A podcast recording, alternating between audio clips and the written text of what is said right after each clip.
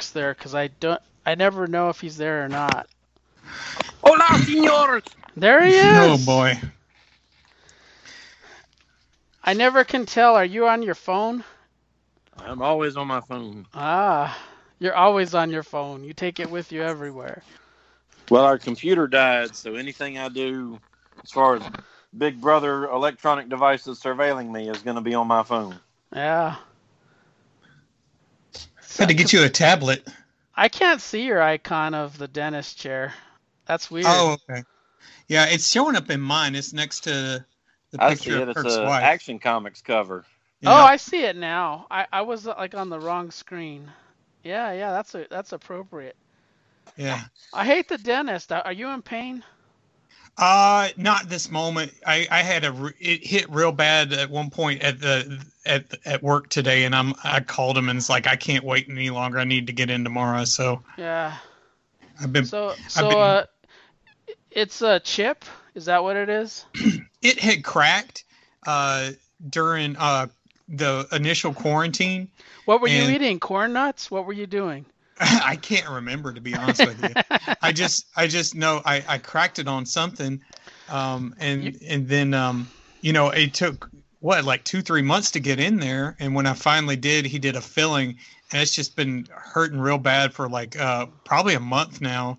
And that, you know, I go in, get an adjustment, go in, get an adjustment, and it just, it hadn't fixed it. So he's like, well, if it doesn't uh, take this time, we can pull it. So he's going to pull it tomorrow. Pull it and then replace it, or just pull it? Uh, it's a back molar, so yeah. I should I should be fine without it. Uh, uh, if it's problematic, we could get something put in later.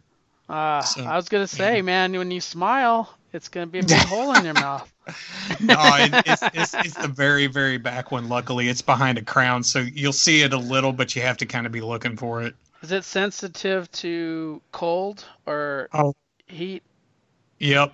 Mm. Yeah, I'm, I'm, know, I'm thinking it probably got infected. You know what that means is a root canal with a crown if you if you were to get it fixed. Yeah, and that's yeah. why we decided not to. I, I figured we could see see how it goes without it, and then we can... Because yeah. I've had so many root canals, I hate them. I hate them, but the thing I like about them is that once the, once the root out, you don't yeah. have to worry about any kind of nerve pain. Because nerve oh my, pain is the worst. I had one tooth, they missed a root because apparently some teeth have extra roots. Yeah.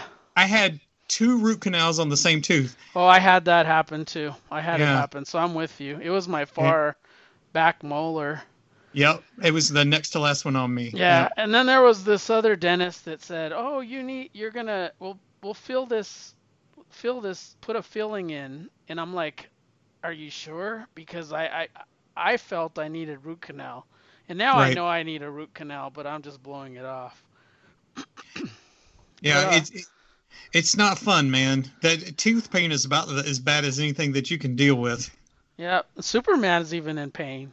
right. I, I mean, they must be using some kryptonite gas or something. kryptonite. That was me getting my braces tightened as a twelve-year-old right there. Oh, uh, yeah. No, stop! Stop! Yeah, that that was me on Thursday when he did the final bite adjustment and he shot it with water. I literally about jumped out of the chair. Oh, Lord. that that's I'm surprised your dentist with that test, though, uh, didn't say, oh, I need a root canal or I need to pull it. Yeah, he's, he said he said give it three more days on, um, what do you call it, anti-inflammatories. Yeah. So I've been I've been doing the max dose of ibuprofen. Yeah, my dentist would say with that, with that cold test and that stuff, they would say, no, we need to root canal it. Yeah. Oh, well, good luck. Good luck, my friend. Thanks. Well, Hope glad we caught well. on tonight. I ain't going to be able to talk probably tomorrow. Yeah. It's, we're very fortunate. Sorry I was a minute late, but I was watching, I was bagging and boarding comics and watching Collector's Corner. I need Lisa to try that one out. I like that's that on B T V? Show. Yeah, it's great. The, yeah, the only thing that I, man, I wish they would ask is what these people do for a living. God, I would just love it. Because I, I would just like to know where they get the money to buy all this shit. Like, it's, it's some of it's really worth a lot. And the only time they ever went into a a price was when, I mean, an occupation was one of the guys is like a radio show guy with a, he's sort of a comedian, but other than that, they don't say anything. They don't say what these people do.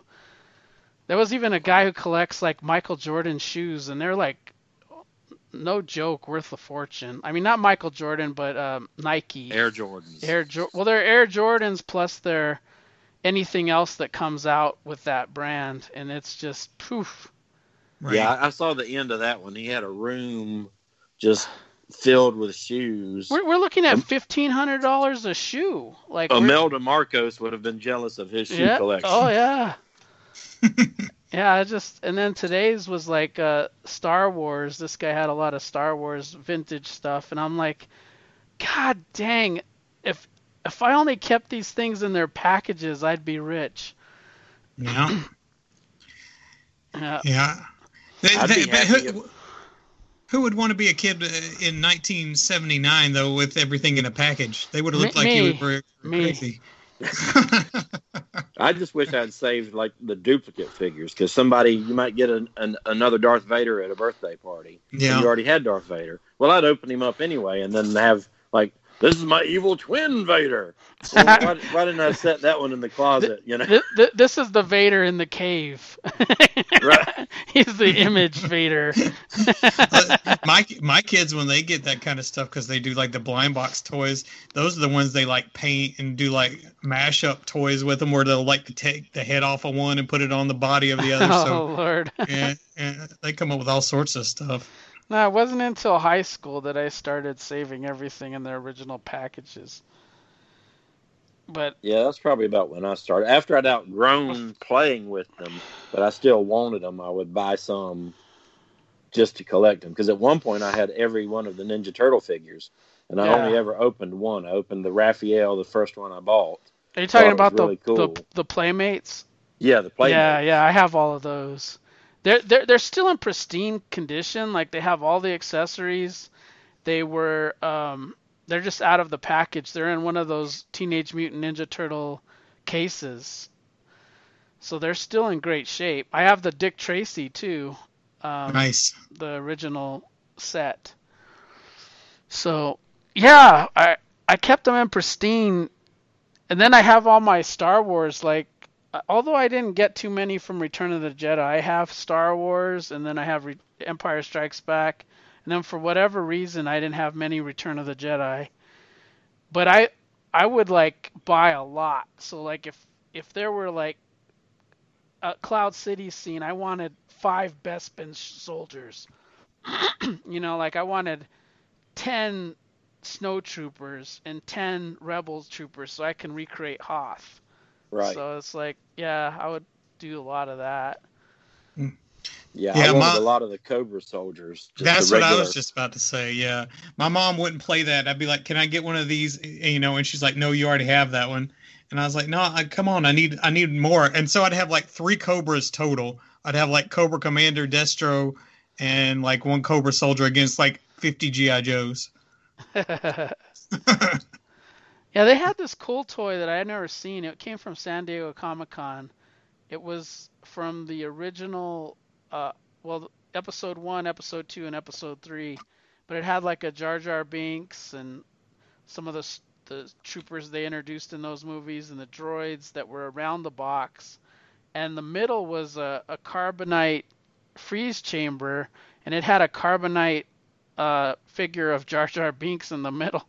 And I was nice. Like, that's kind of strange. I've never seen that before, but it was it was awesome. Like uh, rec- we just had uh, Barb's into the Muppets figures, and uh, I just ordered the San, San Diego Comic-Con twenty twenty uh, Muppets Electric Mayhem Band for her, and I was able to get it through Cowabunga because I saw it, uh, you know, the release saying we're going to release these in limited because there are like three thousand of them.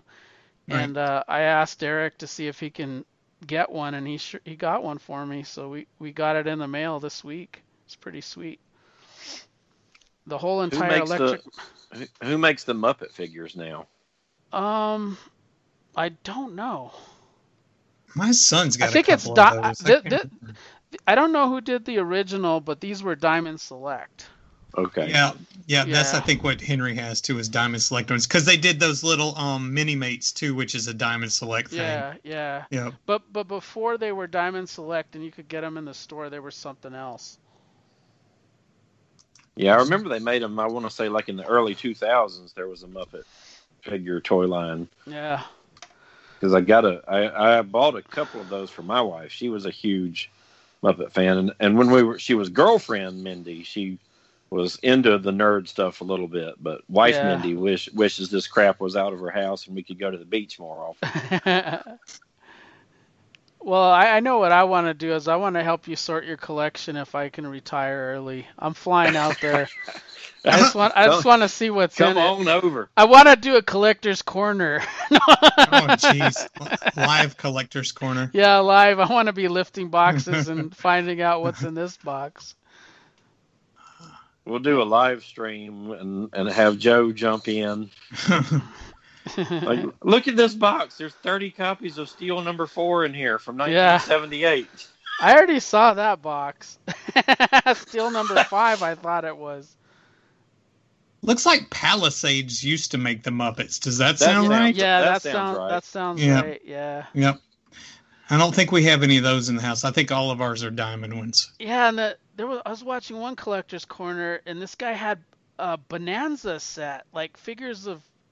What? Action figures, and I've never seen before. I'm like, Bonanza? What the hell is this? And That's uh, awesome.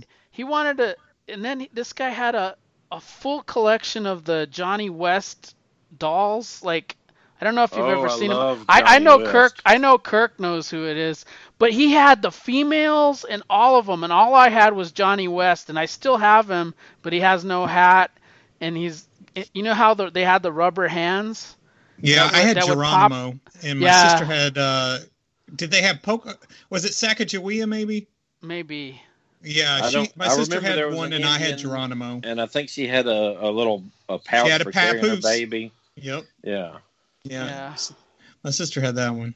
I this had guy, a bunch of those. This guy had the full set on this, like, very unique.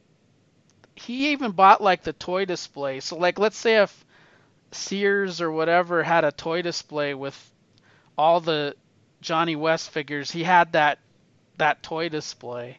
That's awesome. So he, he, he had the entire he assembled it himself, but he found that toy display. It ama- it amazes me like what's worth money. You think you just throw this out and it's got value to it.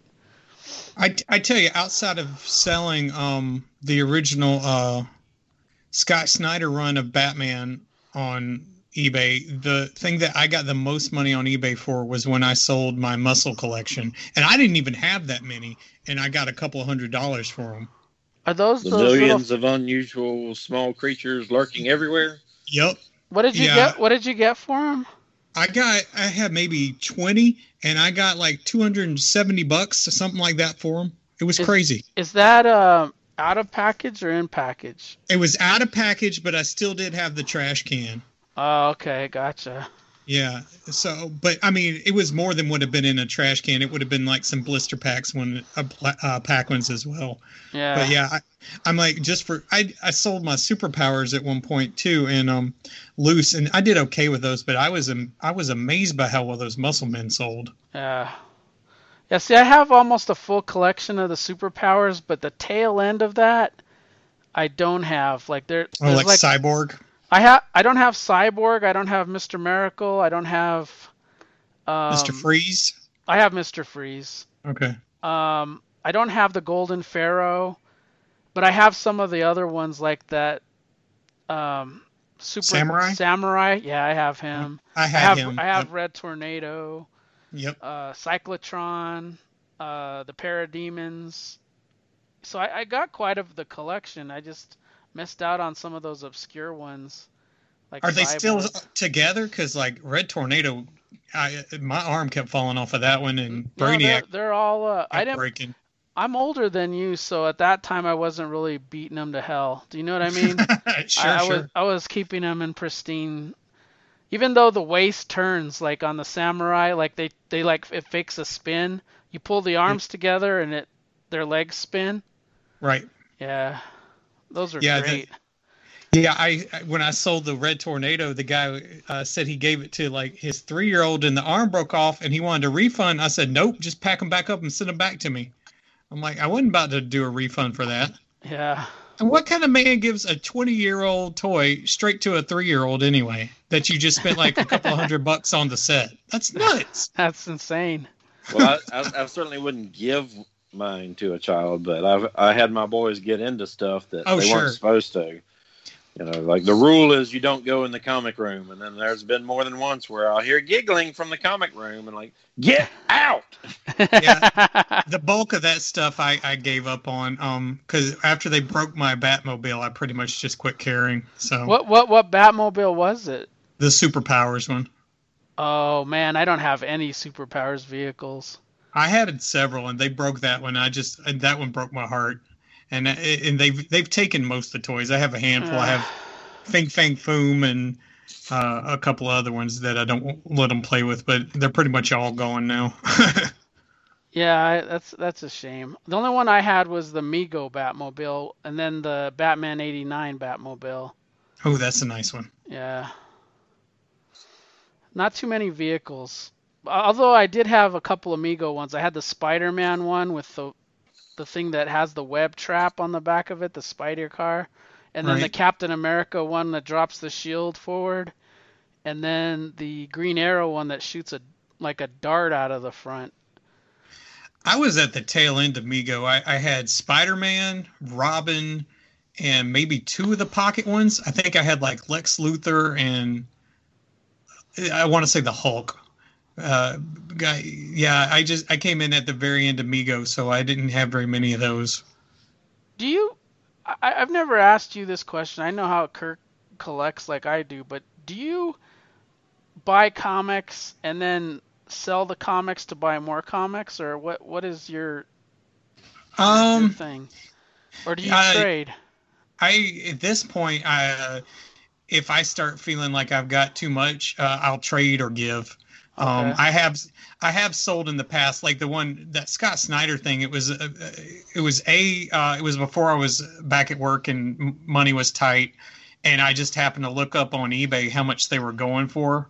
Yeah. And and I was like, you know what, I'm happy with the trade, so I bought like the ten dollar, fifteen dollar Court of Owls and Death in the Family trades, and I, I, I sold them, you know, and and you know, paid for like three or four months worth of comics that way. Yeah, so, but I I did that with a lot of the New fifty-two. Do you but still lately, do that? No, not really. Lately, I either give them to folks uh, or I just go trade them in at like the bookstore so I can have credit to get something. Oh, but you it's... don't trade them back to like My Comic Shop and then get credit at My Comic Shop, or? I I did it one time, but man, the the hassle and the packaging and the shipping the shipping's really expensive. Yeah. Um, And it, I'm sure it's worse now, but because, yeah, I have traded to My Comic Shop one time. That was actually fun because, you know, you just scan them and boop, boop, boop, and then package them up. But, uh, yeah, I got a couple of, I got a few months worth of uh, new comics doing that from My Comic Shop one time. Hmm.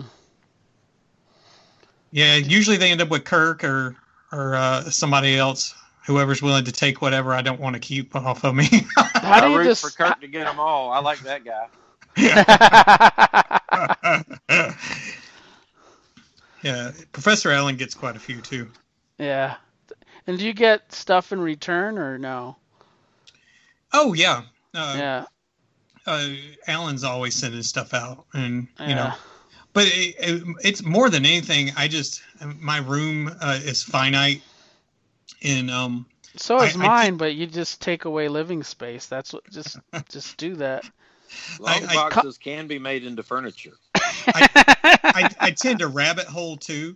So like uh, right now, I just don't have a lot of free time. Um, so I've been doing a lot of mangas because they're super portable.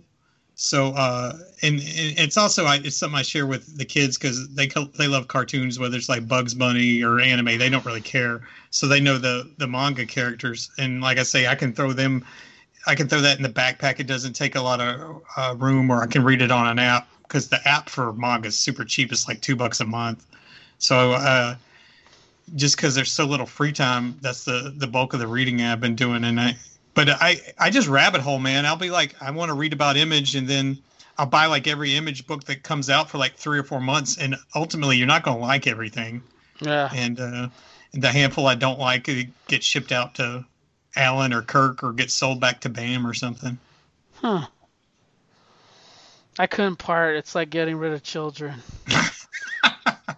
If kids make you mad enough, you might part with one of them. I've been thinking about it during all this COVID early summer vacation stuff. All right. I wonder, wonder if somebody would trade comic books for a teenage boy. I don't know too many people are going to take you up on that one, buddy. Maybe during, a Whataburger gift card. Not during COVID, for sure. That, you're you're out of luck, man. I think a lot of parents are having a difficult time keeping them busy. Yeah, and, and you know, with with uh, fall coming up, you, you know, there's some big decisions getting made too, because this isn't going any, away anytime soon. Yeah. So I don't know what Colorado's doing, but they're talking about splitting time here. Uh, so they might do like some kids do like a day on, and then they have a day off, and then they alternate out or something. Yeah, who knows? I have yeah. no idea. I don't keep track of it. Yeah. I don't have kids, so I don't have to worry about it. Yep, that's that's a good time not to have to worry about it. That's for sure. I only worry about the spread. I mean, yeah. I guess you have to, but you could be as careful as you, you want. Right. Just can't. Yeah, let, you could do everything right down and still end up with it. That's what's scary. And then you have so many people who just act like nothing's going on, nothing's changed since a few months ago, and like, dude, let's let's take a few more precautions. Stand back. And let's see if we can try to get this stuff to die out. Right. You know, have you guys been listening to uh, the Rob Liefeld podcast at all? No, I didn't know I he had not. a po- uh, podcast. Yeah, Rob's got a podcast. The one thing he said that I thought was kind of kind of funny is he said, now that we're getting out of the pandemic, and I, I think what he meant was like, now we're getting out of quarantine. But I think some people do think that way. They think, uh, Uh, now that quarantine's ending in a lot of places, or has ended, they think that that means the pandemic o- is over, and, and that's not the case at all. Well, I th- I, th- I thought Rob was in California. That's a disaster area. Yeah, yeah, yeah he is in California, but I, I just remember him saying that on one episode. You yeah. should check it out, man. He's like the super fan. You would enjoy it. Yeah, I, I, I like Rob. I just don't... I, I, I am a Rob fan. I just yeah. don't like... I don't like him... when he bashes other shit, like mm. he he does that a lot, and he this puts down comics, and I it, it bugs me. Like, yeah. but I, I'm very forgiving to like my heroes, so sure. yeah, I, I this just is am. him like fanboying over like Frank Miller or uh, George Perez or Jack Kirby or whoever he's talking about yeah. that episode. Yeah, so, he's, yeah. he's he's I, I like his enthusiasm. Yeah, I, I like his energy. I like a lot of things of him, but I don't like him in social media. I get that. Yeah. I, yeah. I, I, whereas I, Todd, I, I idolize because Todd, Todd gets on there and he just starts drawing. He's like, oh, how do I do this? And I watch the videos on uh, on uh, Facebook. Right. Um, yeah. But I like all of them. My favorite is Erik Larsen. Like I, I of all of all the Image people, I put Erik Larsen on that platform. Like he's on. He's on the Plan Nine there. He's on Plan Nine from Outer Space, the worst movie ever. No, he's uh, he's my idol. Yeah, Erik and Erik and Todd are probably definitely my two favorites. Well, for no other reason, I like Spawn and Dragon the best too. Yeah, they're they're. Uh, I have a full collection of Dragon. The Spawn, I may have a full collection of Dragon. I still haven't inventoried a closet yet, but I need to do that. I, I almost have all of Rob's stuff, too. There, it, he's easier to to get because there's not a lot of it. Right. Well, I mean, and, he, he was and more not productive. Not to sound mean and, either, there's not a lot of demand for it either. You know, yeah. that the, the Rob Image stuff tends to not be... I mean, that tends to be like dollar bin fodder. Well, that's because they, he doesn't have as much success as he did when he first launched it. Yeah, no doubt. But I, I enjoyed Brigade and Bloodstrike and... Those are my Young two favorites. Youngblood, Youngblood, and I liked what he did with Arcade, too. Like, Arcade was awesome because he had, like, Robert Kirkman writing at the time. I mean, he had, like, good writers, And then when he was doing Glory and all that other stuff, he had a lot of Alan Moore stuff. So, yeah. you know, Supreme. So there's there's some good stuff. That Alan Moore Supreme is one of my all-time favorite runs. Yeah. He's I haven't a, read the entire run, but what I've read of it is just excellent. Yeah, it's good. He yeah. he did even like two issues of Youngblood, which are really good, but I think that's it, though. I think he only did like two. Yeah, then, uh, he did a one. crossover event for them, too. I forget what it was. Yeah, he, his his Wildstorm stuff's good. I mean, I, most of that Alan Moore stuff in that era, it, it, I, I really like. Yeah, Warren Ellis did yep. a lot of Stormwatch. So I have a full run of that, too, Stormwatch. And I still need to work on my Wildcats, but I, I have, like, a full run of Stormwatch and Authority. But there's there's there's some other stuff that I want. Did I, you I, ever I, finish I down... off Icon and all that stuff from yes, Milestone? Yes, I okay. finished all of it. I have oh, all man, that Man, those stuff, last yeah. books are tough. Oh, yeah. One of them was a bear. Uh, and and I would. It was expensive, too, but it wasn't expensive for me because I had I had somebody help me nice. find it. Because they knew I was trying to complete it, and uh, I, I kind of lucked out. I can't remember if it was... Oh, it was... Um, mm, mm, mm. Icon, one of the last issues of Icon, I think. That's what I, I thought it was. I was Icon. having a hard time. Those those last, if, if you get into the last issue and the penultimate issue, they are hard to find on that series. Right. They are low print runs.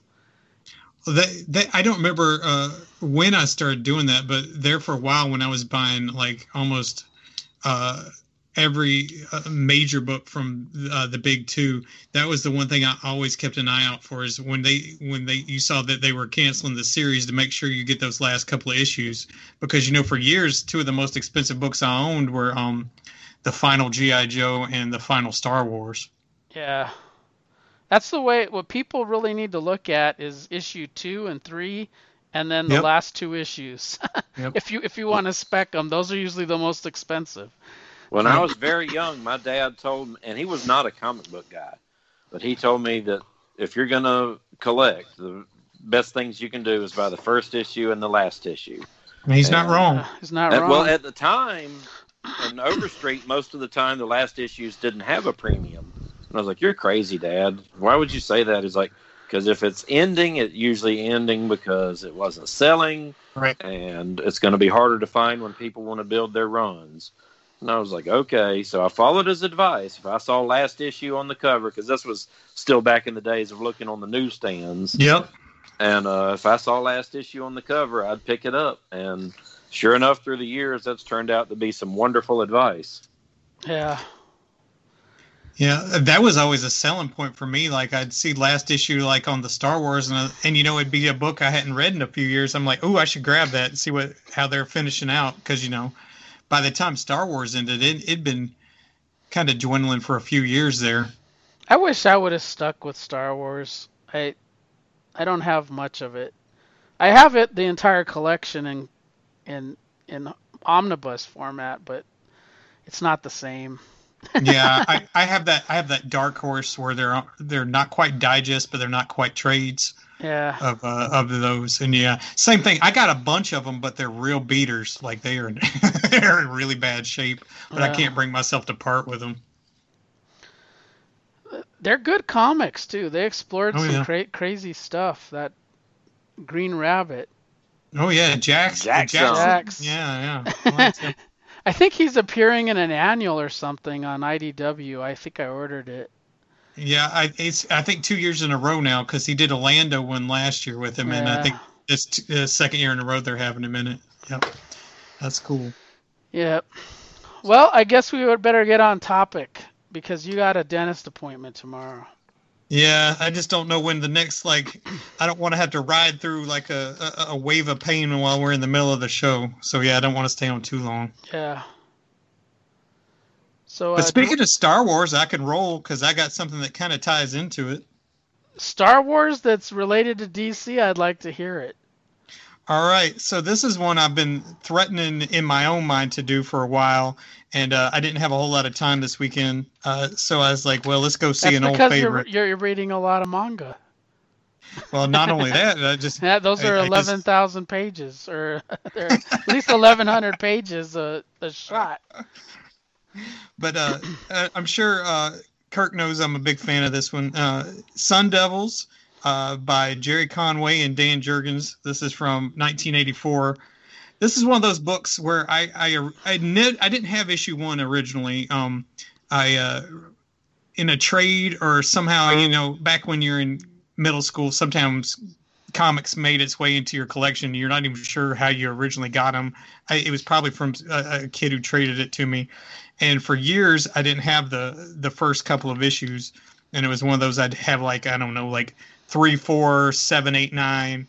twelve, you know, and there'd be yeah. gaps. And uh, eventually I did fill in all the holes, and I did a reread a couple of years ago to see if it was still one I really liked. And it still is. Uh, the funny thing, for whatever reason, when I was reading it yesterday, how much like uh, it was influenced by things like Star Wars and, and Battlestar Galactica uh, really jumped out at me this time. Uh, and maybe it's because I hadn't been reading a whole lot of Western comics uh, recently, but it, the the influence of the era it came out seems seems pretty evident. So anyway, I'll get started, and it starts with one of my least favorite things in comics. Um, Are you starting with number one or what? Which, starting with number one. Yep. Okay, gotcha. Book, book one, The Gathering. When is this? Is this around eighty-four when this came out? Yeah, Ju- July nineteen eighty-four is the first issue. Okay. But uh, if you've ever followed me on Twitter, and, and, and I've, I've I've talked about Spawn, the one thing I always get irritated with, as much as I love Spawn, is the newscasting talking heads.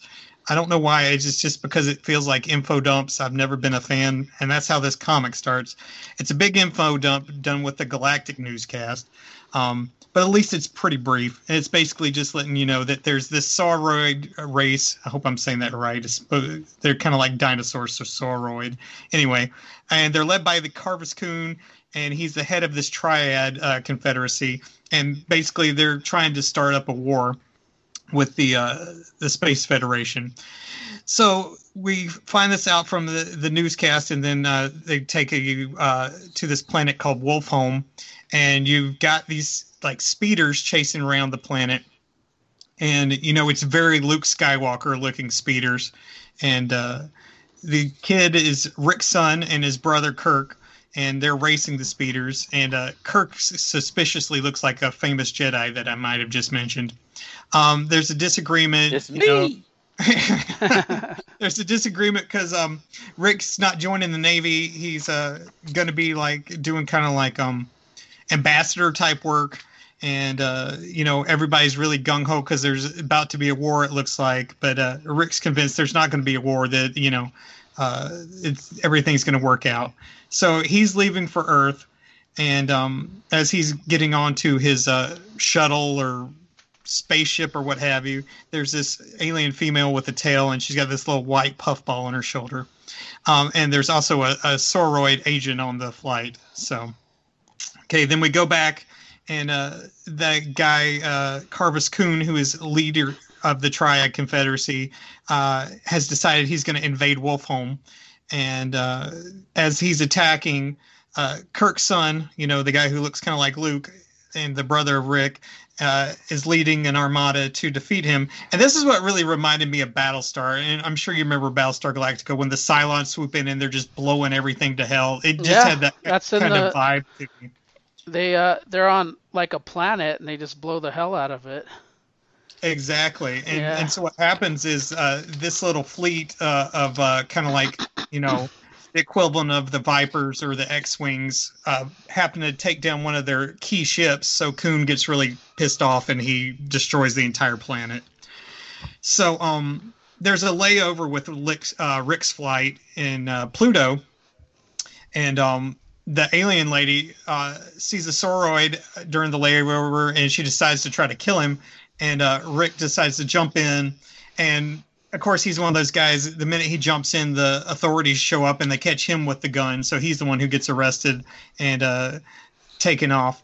And the weirdest thing, I don't know if you remember it, but, and I happen to remember because I had the toys, uh, but you remember how they had these weird kind of like untucked look shirts in uh, Star Trek The Motion Picture? Yeah. He's got kind of one of those things where it looks like an untucked shirt, but it's also kind of a suit jacket. It's just a really weird outfit. And, and once again, it's like it, it's so of its time. It looks like Dan Jurgens been have been watching the motion picture, and he kind of stole the design for that from them. That that was that's weird. That's uh that was just on T V today. Beeger. I was I was watching part of it. it so, right. I mean, but it's that's... weird that it came up. Yeah, but if you remember, those were like the most distinctive of all the the, the Star Uniforms. Trek. Yeah, because I kind of uh, like them though. I I don't I do know, too. I don't know those why were the I like them. I had action they, figures of. Well, they looked better like that than just the plain yellow red. Oh, no doubt. Yeah. Well, the uniforms were provided by untuck it dot com. Uniforms designed to be worn untucked. I, I personally am a huge fan of the one with the kind of like where, you know, he has the peel off collar where it like it can show the blood from his son dying, you know, on his shoulder. Those are those are the ones that are my favorite. Uh, you know, the ones we're talking about from like Con and pretty much the rest of those movies.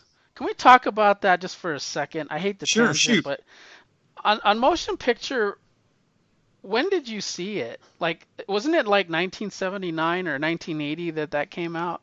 I think it was seventy-nine, yeah. What did you watch it at the theater when that happened? No, no, I don't think I saw that till it hit like A B C or N B C, whatever. Uh, it was like movie of the week, so I would have been a little bit, you know. And back then it was usually what, like two, three years after the the run in the theater, yeah. It would hit T V. Yeah. Well, when I yeah, saw it, it, it was after Star Wars and Battlestar, so it, I was like hugely disappointed. Like I was bored to tears. When oh. I saw when I saw the motion picture as a kid, I was well, just, yeah, because you were used I to the show too, because there's a lot of fat. You know, Kirk was always doing like drop kicks and karate chops. Yeah, and, it's like fighting aliens, and he has these yeah. sexy alien women, and now you just yeah. have a bald woman and V'ger, yeah, and it's like what? Yeah, the there hell? Wasn't a lot of action in it, you know, and uh, and uh, McCoy looked freaking crazy with that beard and that disco suit. Yeah, you know, yeah. yeah.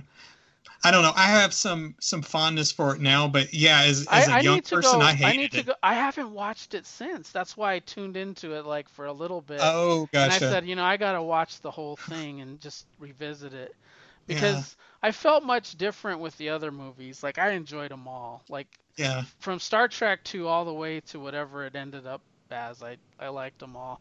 I even liked the God one. Like I, I oh I five, liked, yeah. I, I love the wacky movies like Superman three and Star Trek five. Like they're oh, they're I love my... Superman three. That's Superman one of my favorites. Superman three is like is like Carrie Bates Superman. I just love it. It's like yep.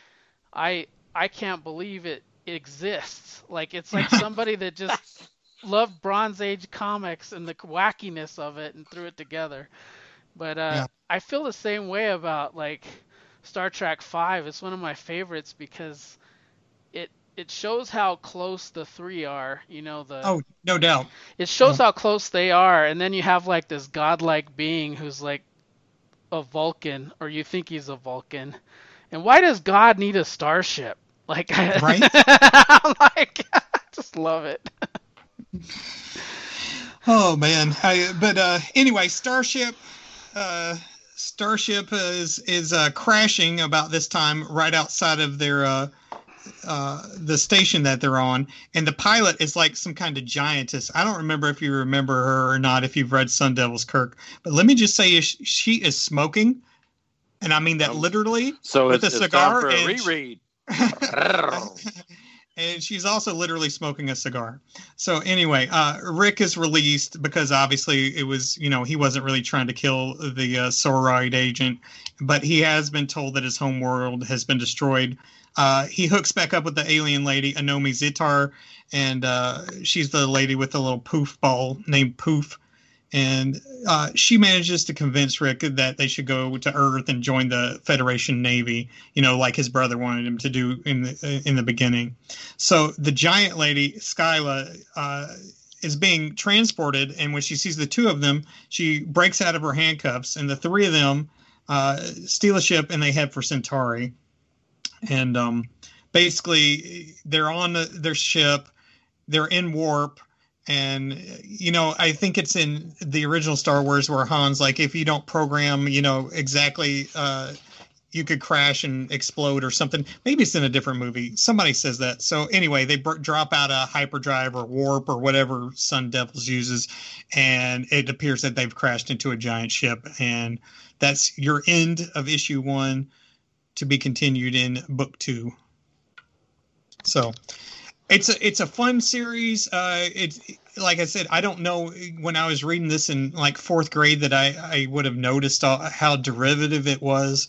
But I, I don't care. It was, it was just a lot of fun, and uh, it's, it's Dan Jurgens, so it looks good.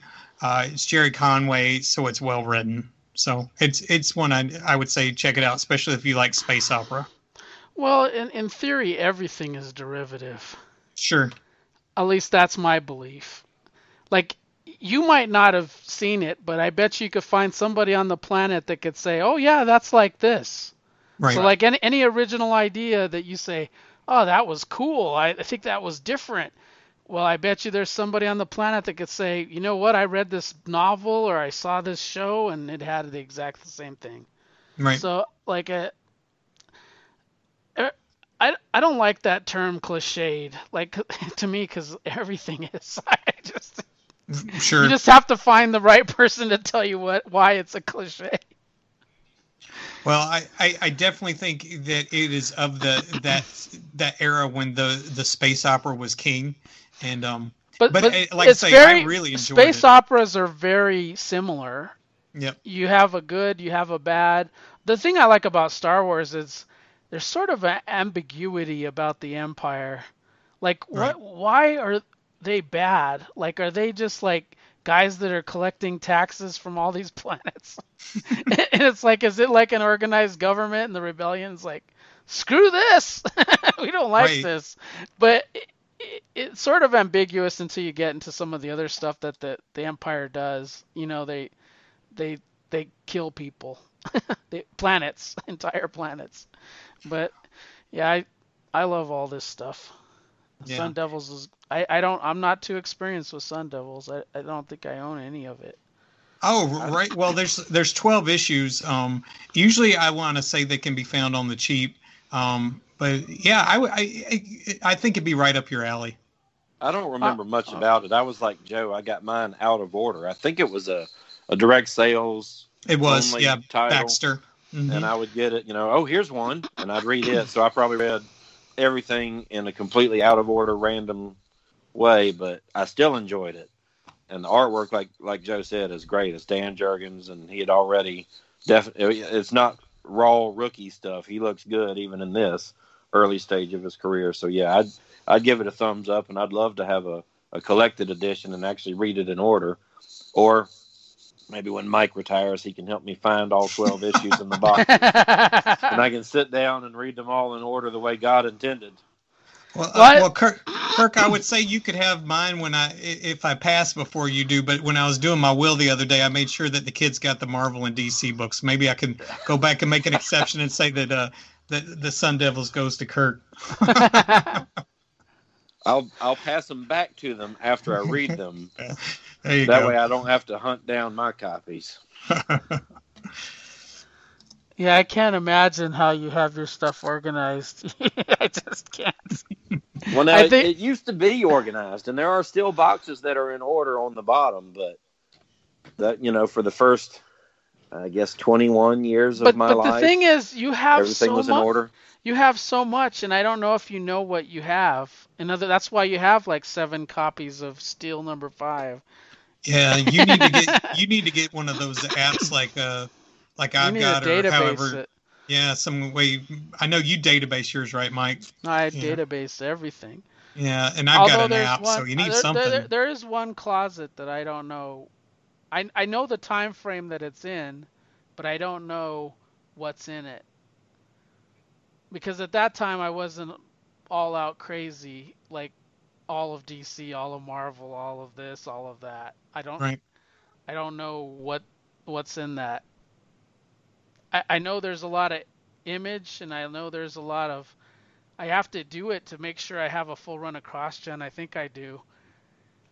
I know I was hardcore cross-gen up until like the very end when they started to get the licensed properties like uh, He-Man and Dragon Slayer? Uh, Dragons, yeah, I don't have that stuff.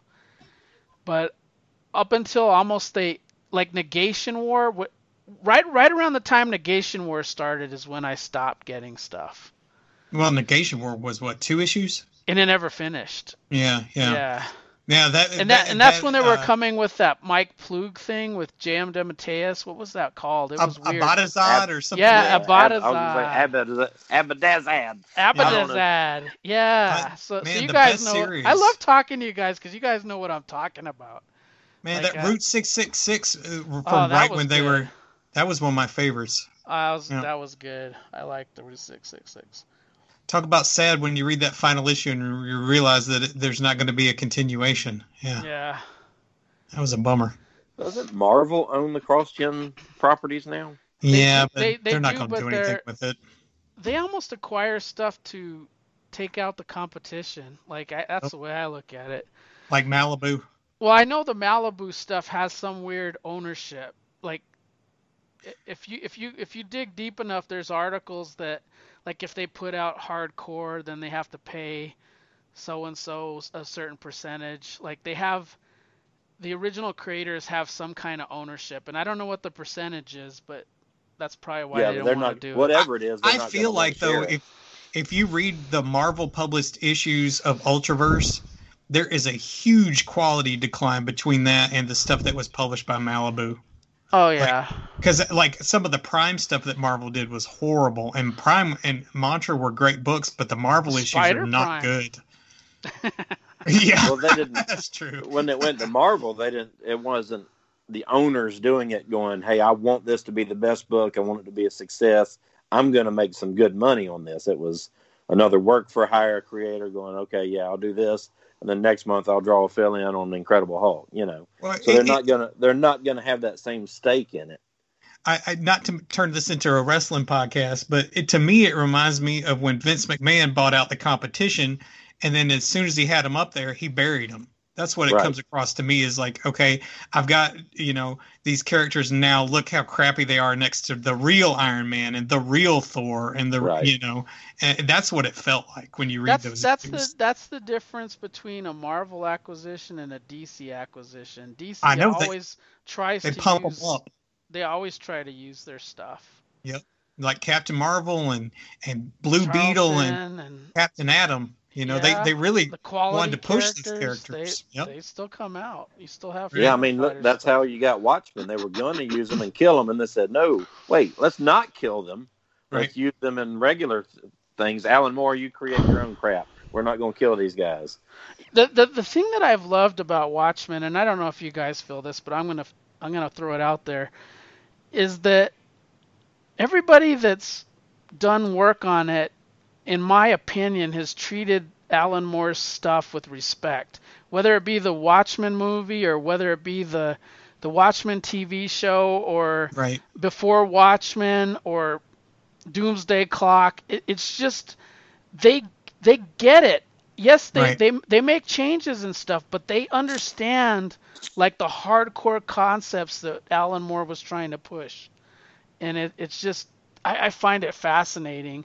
Like, I would have never thought that Lindelof would have understood Watchmen. I, I, I would have never, in my wildest dreams, thought that. And what he did was amazing with with the H B O series. So, yeah. Been... I need to finish it. I've, I'm about halfway through. oh, I, I've I, seen I, none of it. I live in a cave. It's good. Get H B O Max, kid. Yeah. My cave does not have a reception.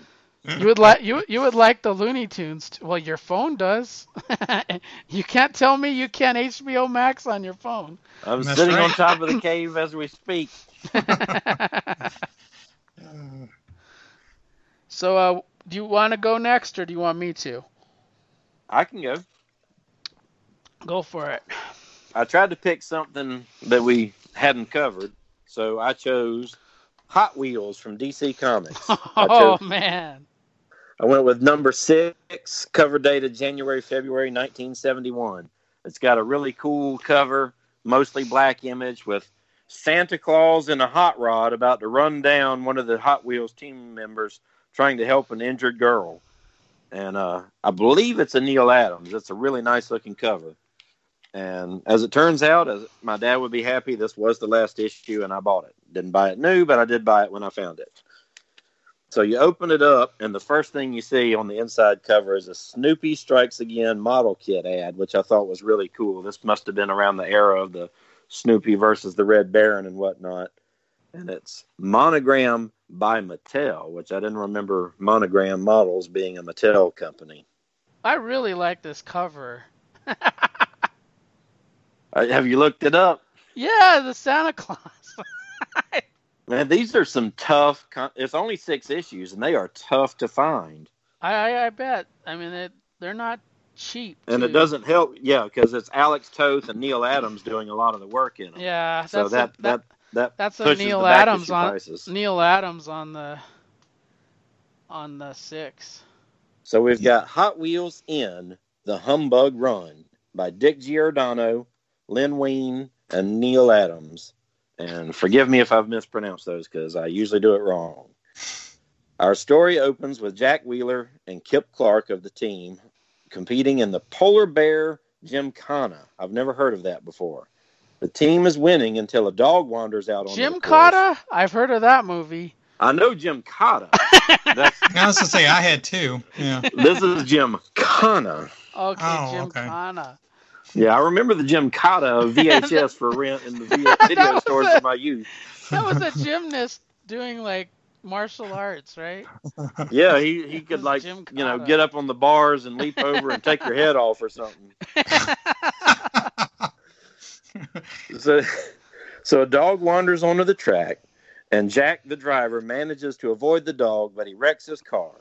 And that means the team won't be home by Christmas, so they decide to take advantage of this bad situation and go skiing. So while skiing the next day, the team notices a young boy in danger of being buried by an oncoming avalanche of snow and ice.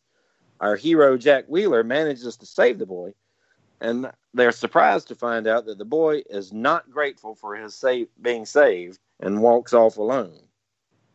The team returns to the ski lodge, and they're working on getting their car towed when this kid shows back up again. He comes running out, claiming that people are trying to kill him. The team does not believe him until some shots ring out. And this is... you. Re- I really recommend this comic just for this alone, where you have men dressed as Christmas elves chasing down this boy, firing at him, carrying... carrying firearms dressed as Christmas elves, as only Neil Adams and his realistic style could do it. So the gunmen dressed as elves come after the boy. Team Hot Wheels takes the boy, and they drive away. The elves give chase.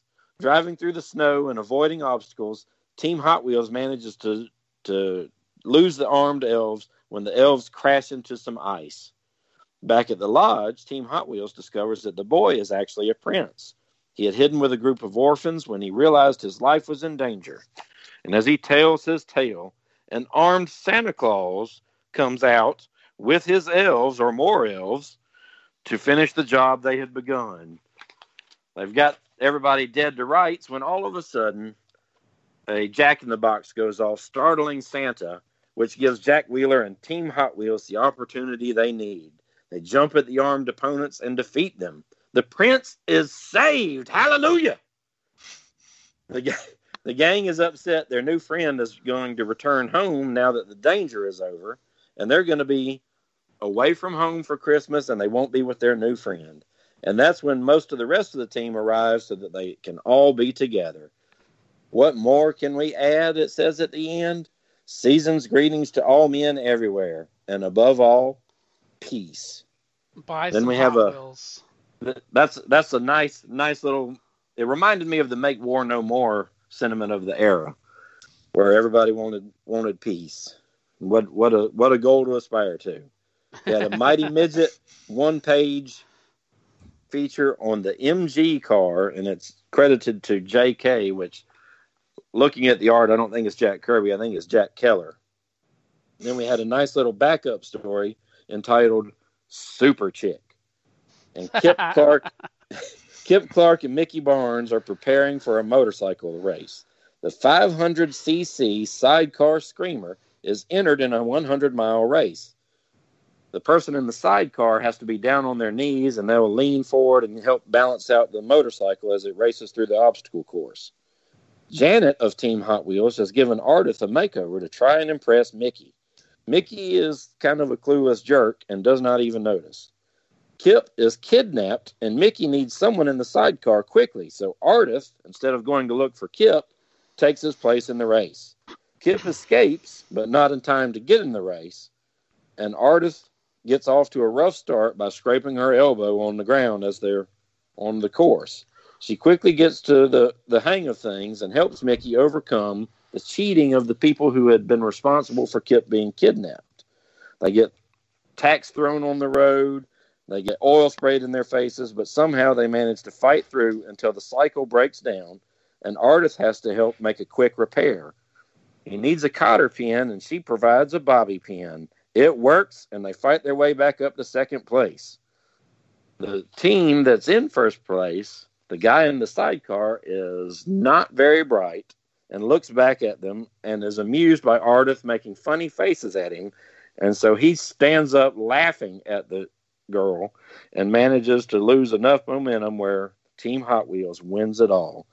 And in the back, there is a two-page house ad promoting the Superman nineteen seventy-one line, which is pretty cool, where it's, I believe this must have been the Kryptonite No More era with uh, the Neil Adams iconic cover of Superman breaking the, breaking the Kryptonite chain. chains. Yeah. And it introduces Rose and Thorn and some other cool features. And it's, it's, I never saw the cartoon. I did play with a lot of Hot Wheels. This is based on the cartoon, based on the toy line. But the talent involved in this series is amazing, and I'd, I'd certainly recommend anybody going out and trying to find the six issues and completing their run. Yeah, I'd like to get these. They're, they are. You don't see these. You'd have to pay for them. Yeah. Honestly, I see them less now that they're worth more than I did when they were half the price, because I think I paid like around twenty-five dollars for most of my copies. And yeah. Most of them now are at least fifty when I, whenever I do actually see them. Well, those are the first two, I think, are in the hundreds too. So, and they might have gone up quite a bit because they're just not around. Well, I looked it up on My Comic Shop recently out of curiosity, and I think they had two of the six issues in stock. What, what was the condition? Uh, well, one of them was a... like a nine point eight C G C graded. Oh, yeah. Crazy price. Forget that then, one. Yeah.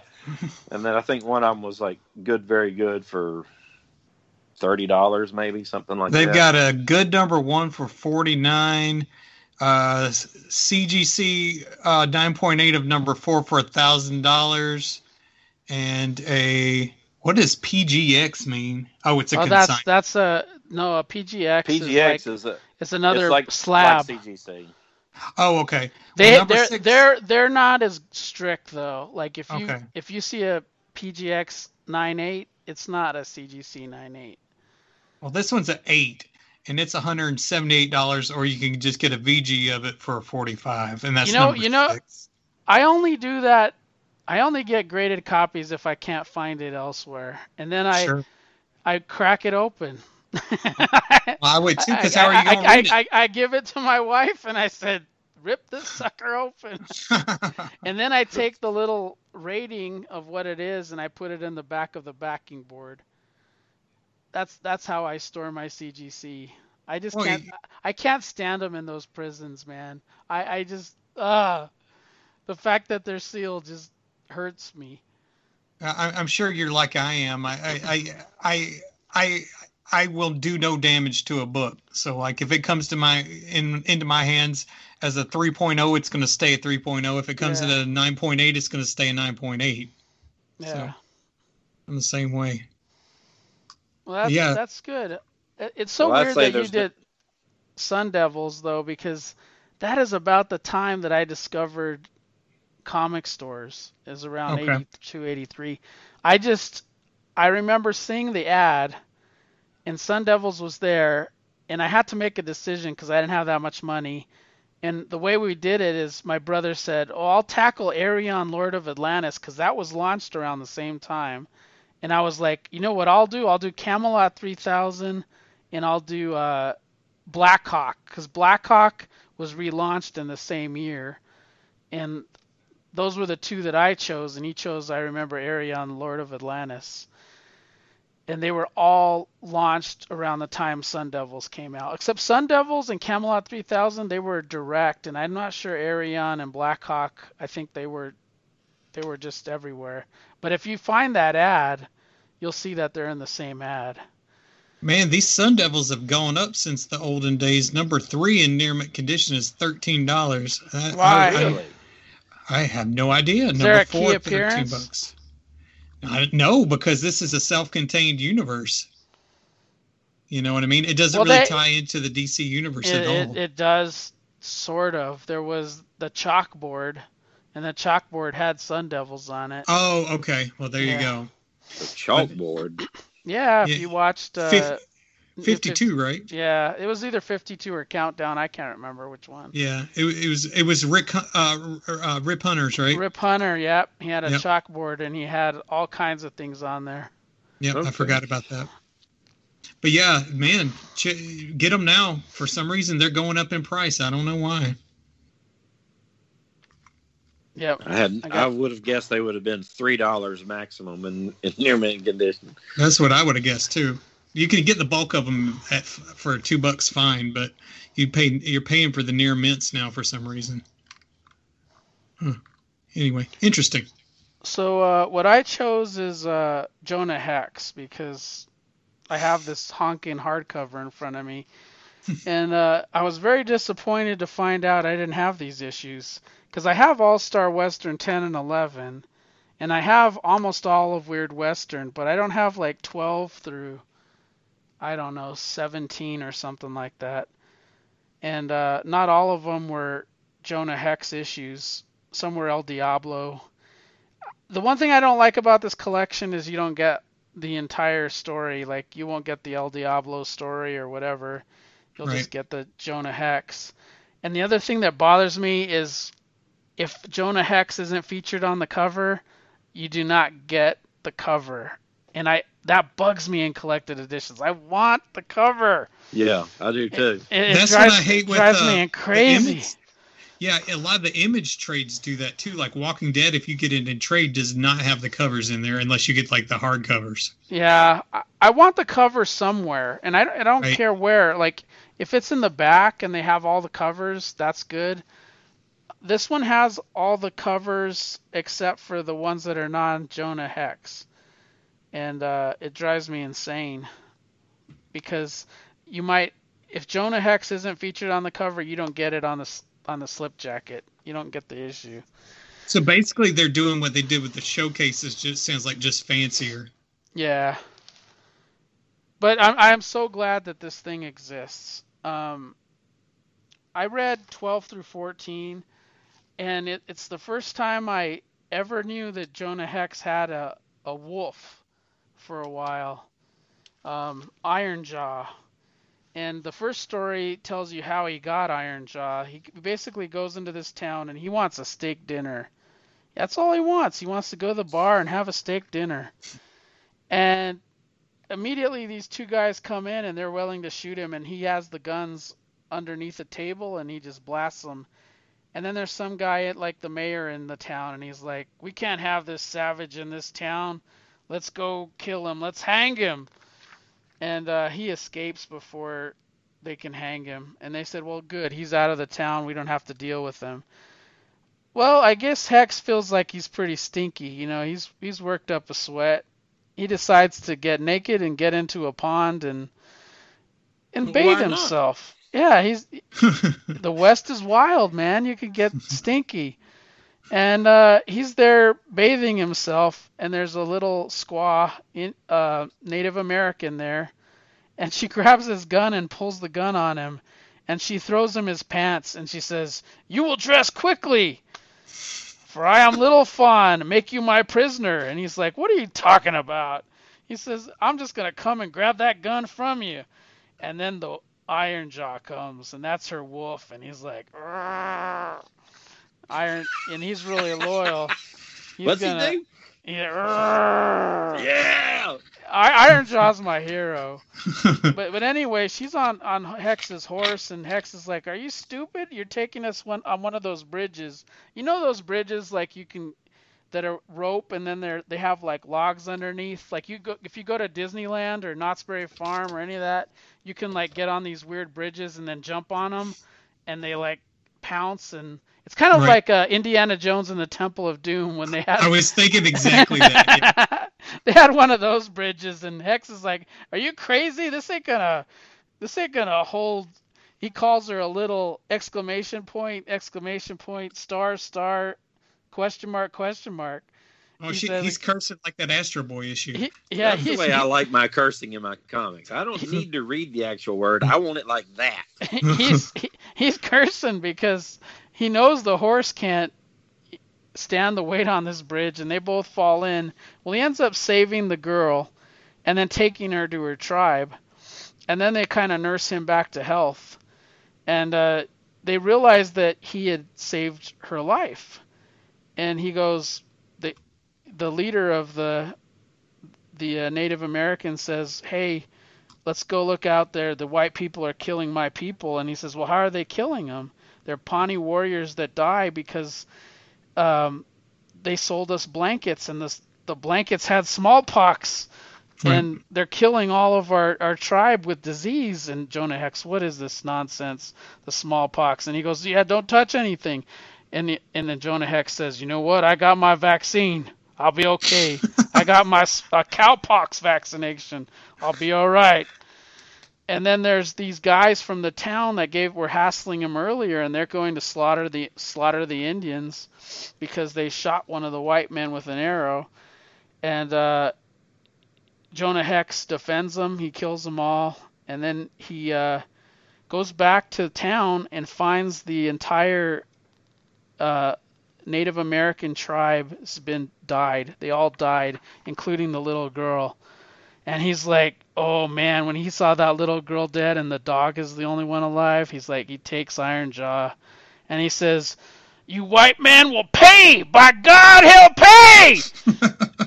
And he goes into town, and uh, the little girl's barely alive. So she's one of the only survivors. And he goes into town, finds a doctor, and the doctor gives him, like, he says, "This isn't a cure, but you can sort of, it'll sort of help you out." He takes the cure, tries to give it to the girl, but by the time he gets there, she's dead. So hmm. he goes go back into town to get revenge, and he finds out that that mayor has smallpox. And he's so mad, he, he throws that mayor the the thing that the doctor gave him that will get rid of some of the pain. And uh, as soon as the, that guy grabs the bottle of the the cure, he shoots it right out of his hands, and he says, "Let's go. We finished our business in this town, Iron Jaw." And then the next one deals with Jonah Hex getting shot at in the middle of nowhere, and it's by one of his uh, teachers. Like, he doesn't know he's there, but this guy, this old, old man taught Jonah Hex how to shoot back in the day. And he's like, "Jonah, I didn't recognize you." He says, "Yeah, these people, these people are trying to take my farm away, and uh, I think my son is working with them." Well, it turns out to be an adventure where the son betrays the father, kills the father, and then Jonah Hex has to go and kill the son to get revenge. So it's one of those revenge stories. It was pretty good. And again, Iron Jaw is is still a badass because he was able to throw the other guy off. off so he, Iron Jaw is very helpful. And then my my last uh, story, which is heartbreaking, is Iron Jaw get uh, Jonah is going to get bit by a rattlesnake. Iron Jaw saves him but gets bit by the rattlesnake in saving him. So uh, he goes in town to the medical doctor, and he says, "Hey, you got to save my dog." And he goes, "Well, I want to save a human before I save a dog." And uh, he says, "Nope, you got to save Iron Jaw first." And he goes, "But I have this human patient." And Hex gets that patient, and he throws him out the window. And he says, nice. "Nope, you got my patient. The other patient's gone." He fell out of a two-story building. He just dropped it out. That guy didn't make it. Time to treat the wolf. Yeah, treat the wolf. And meanwhile, there's these two bounty hunters sort of, they see Jonah Hex there. One of the guys' name is Butch, or they call him Butcher, and uh, he's wearing a, a cavalry outfit, like a Union outfit, and you know Hex is a Confederate outfit.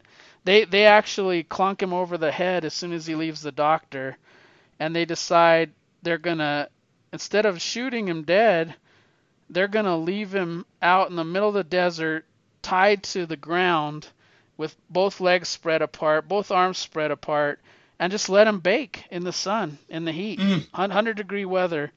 They're gonna let, you're just gonna die out here, and you're, we're not gonna give you any water. Guess what? I think I remember the cover to that one. Is he is he staked to the ground? In yeah, the he's with staked. A rattlesnake by his foot? He's, he's staked to the ground, and guess what? Iron Jaw comes from the town. He crawls because he can't walk. He's still not cured. He crawls to Hex. He oh bites off the rope, saves Jonah Hex, and then he dies. And it's like heartbreaking. And he's like, "What in the damnation? He's dead." And then Timberwolf and, never did that for Snake Eyes, man. He buried him, went back into town, found those two dudes, killed one of them, and then he got the other guy that was strap his idea to strap him to the desert, and uh, he was getting attacked by a cougar, and it was a rabid cougar that had rabies, and uh as he killed the, his partner, he left him out there, and he goes, "You know that cougar had rabies. I'm going to just leave you out here, and you're going to die of rabies. Giddy up, boy. I'm going to go into town and have a nice, juicy steak." And that's how how that weird Western tale ended. But, man, Iron Jaw was badass. He saved Jonah three times. Man, yeah, I thought you were gonna, I thought I he was going to pull the Old Yeller and come back from the dead and fight off the rabid uh, uh, uh, cougar, too. I wished he did, because he was, he, that dog was loyal to that little squaw. Oh, man, she she had that dog. That dog loved her so much, and when when she died, he it was like jo- somebody had to take him, and Jonah took him. And he was riding him every time he was riding a horse. That dog was right next to him. Yep, that's that's a good philosophy to have. Ad, ad, adopt a dog. Yeah. yeah. Well, it saved his life. Yeah. Three Never times. Know. In D C mythology, we might find out that Iron Jaw was like the grandfather of Pooch and Rex the Wonder Dog. One can hope. I actually think there's a comic from Atlas called Iron Jaw. There, there is. is, yeah. But and, he's like and, a Conan kind of guy. Yeah, and then and in the A C comics, there's an Iron Jaw that's a villain to the Femforce. So, I think is he like a Nazi like a villain or something? Golden Age character. Yeah, he is a Golden Age because uh, a lot of the A C comic characters were Golden Age and became public domain. Right. Right. Yeah. Man, I had forgotten all about Iron Jaw, and now I can picture that comic with the cover and Iron Jaw crawling out to the desert to save him. Yeah. Dad gummit. That that is one of the most iconic Hex covers, I think. It is a really iconic one. Well, Jonah Hex is my second favorite character behind Sergeant Rock. And I love stories like that where he's like, "Hey, you know you got rabies now. I'm going to leave you here to die and go eat a steak." Well, I like how the I like how they betray the the dogs in comics, because even even Pooch, man. Pooch saved those du- Gunner and Sarge's life a bunch of times, man. Yeah, yes, no doubt. And I, I was like, these dogs are as much of a heroes like Rex the Wonder Dog and Pooch and I- Iron Jaw. They're They save these guys' lives lots of times. So I like it because I'm a dog guy. Like, that's, I love them. Yeah. Cats and dogs are just, I'd feel different about cats if I wasn't like hyper allergic to whatever they're having their dander. Yeah, they, they it'll get you. I we're on a uh, we're on a tear right now. We got a, a, a new dog and a new cat. Even though the dog actually he's new to us, but he isn't so new in life. Uh, yeah, yeah, he's a He's a sweetheart. He's a cutie pie. You know, he's a, you know, the last one we had was a Chihuahua Dotson mix uh, that looked a little half and half. This one looks a little heavy on the Dotson side.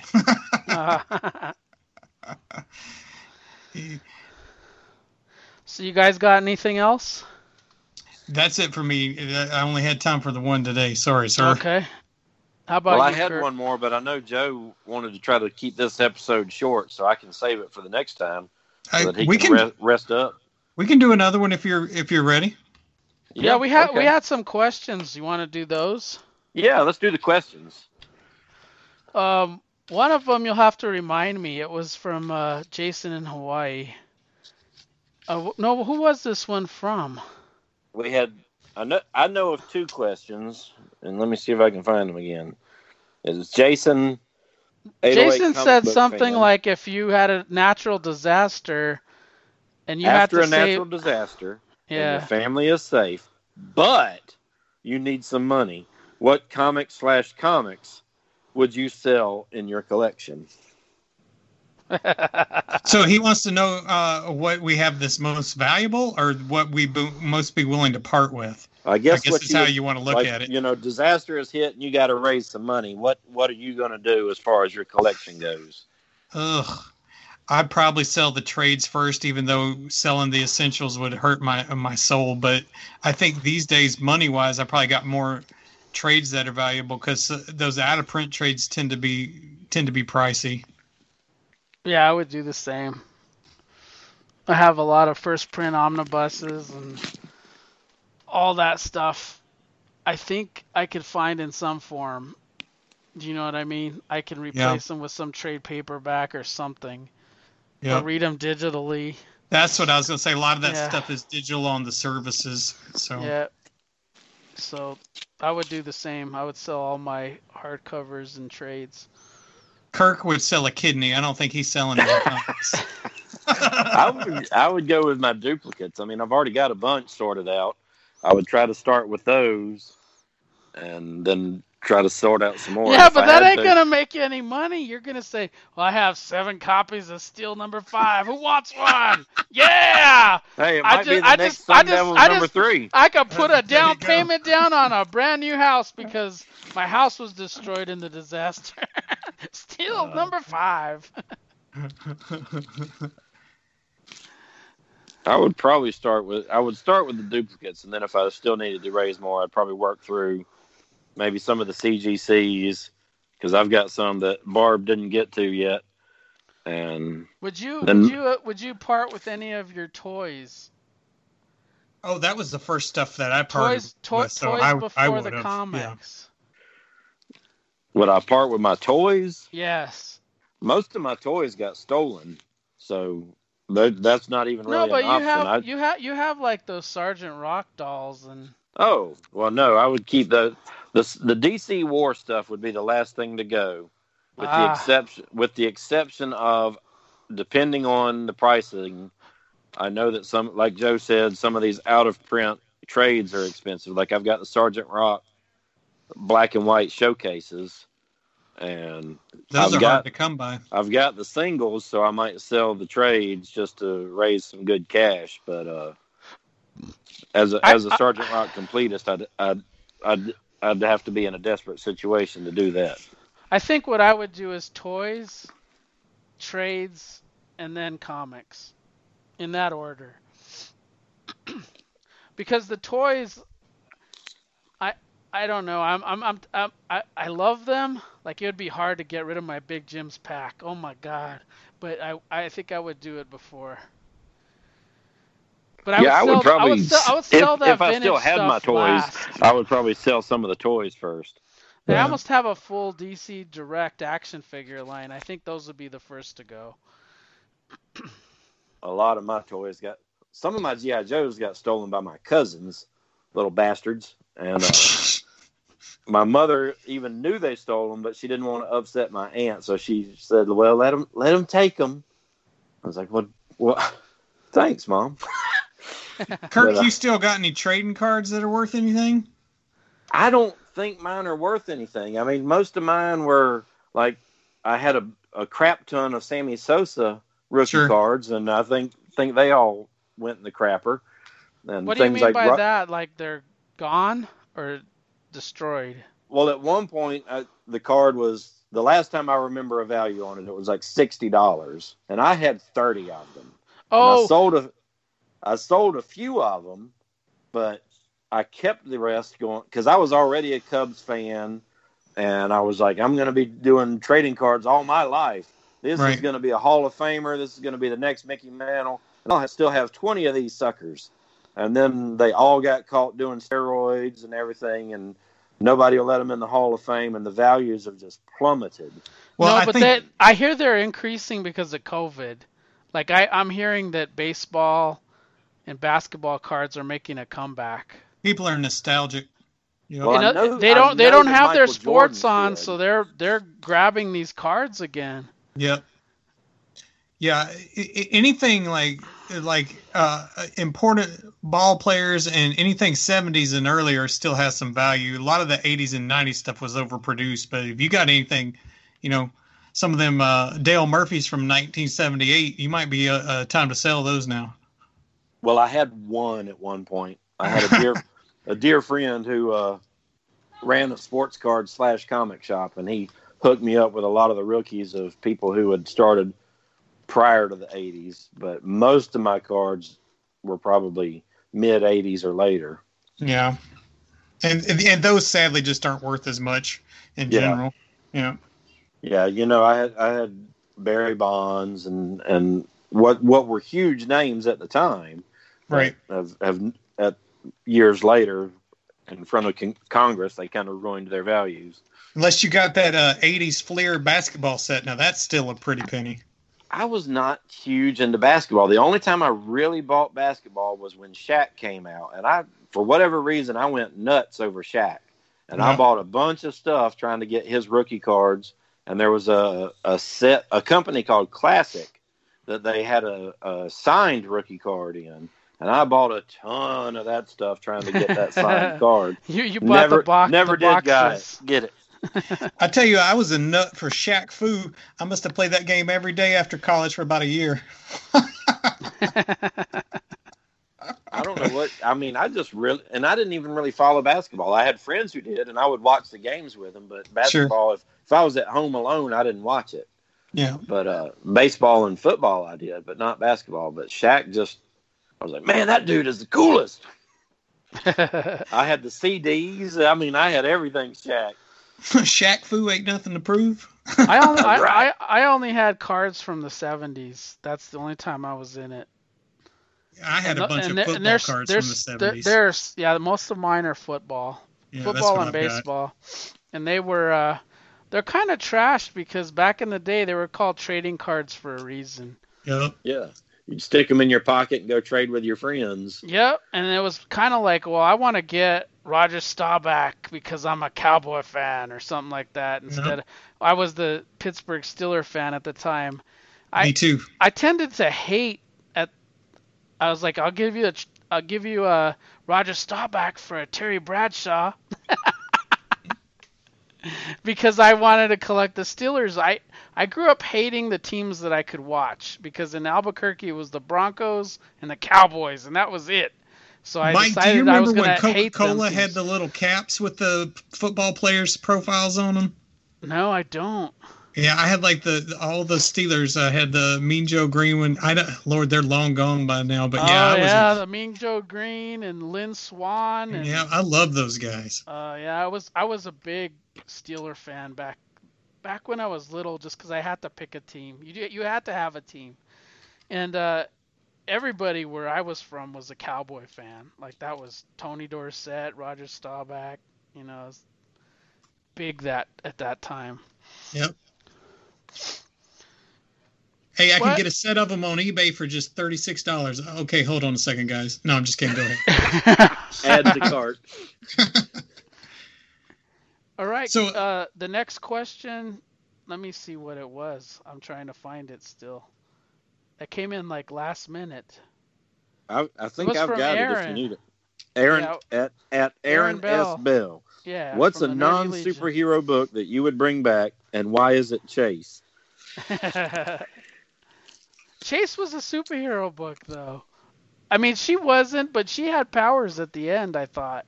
Well, she operated in the like the Batman universe and whatnot. She was in the, so. the D E O and stuff like that, yeah.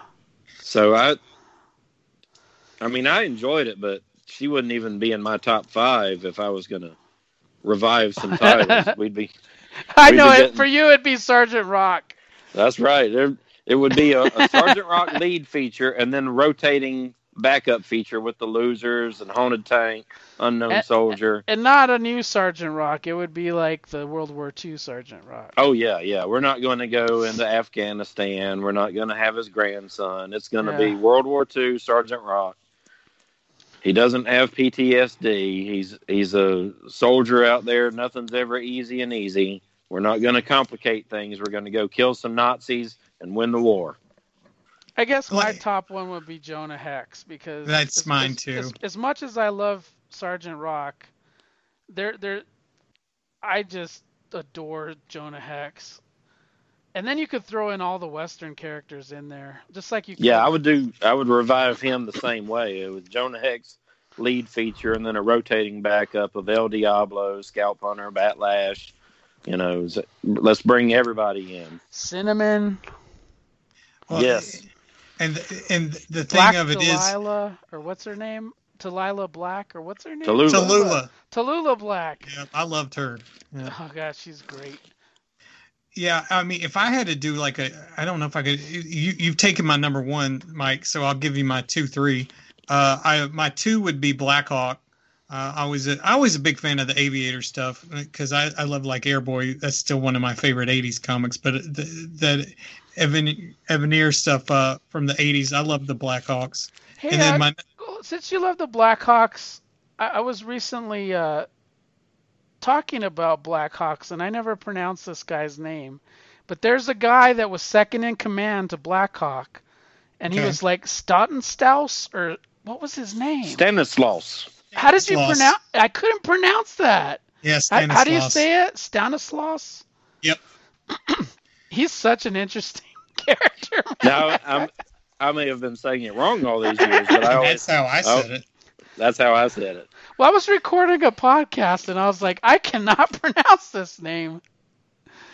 And, and yeah, the other tough. thing I would love if they had like one of those horror anthologies where they do kind of like they did with Elvira and they just bring all the old hosts in where they have the three witches and Cain and Abel and just, uh, you know, just have all of them and they sit down and maybe swap stories over an issue. And that way you could yeah. have an anthology, but also bring in all those characters again. Cause uh, yeah.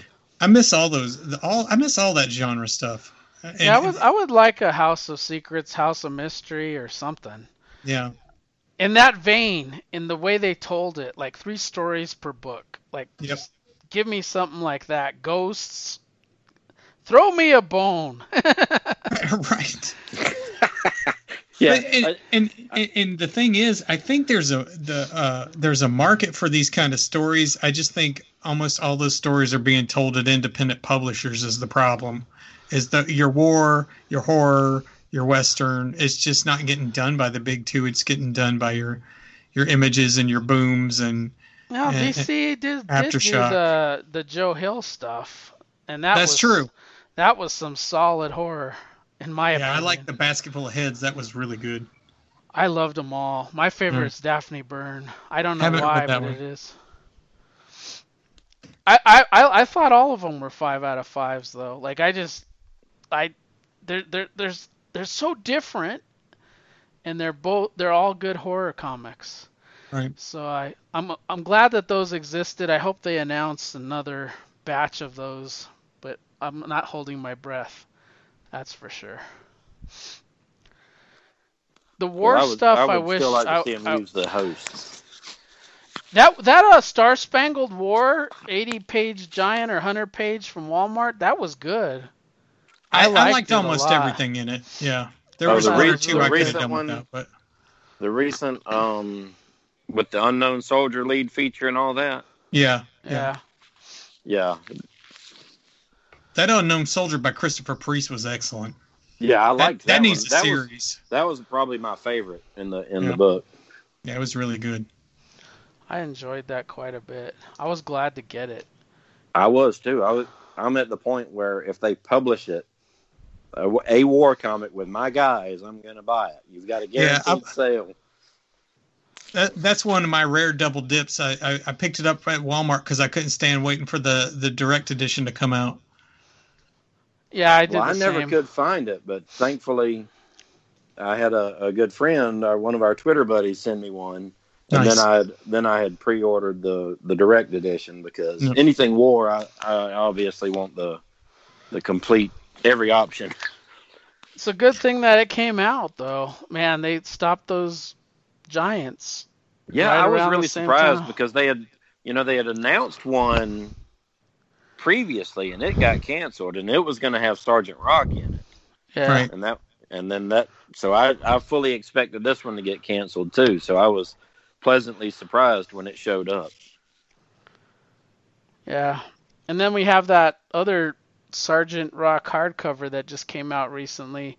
The the thing that I was bummed out about.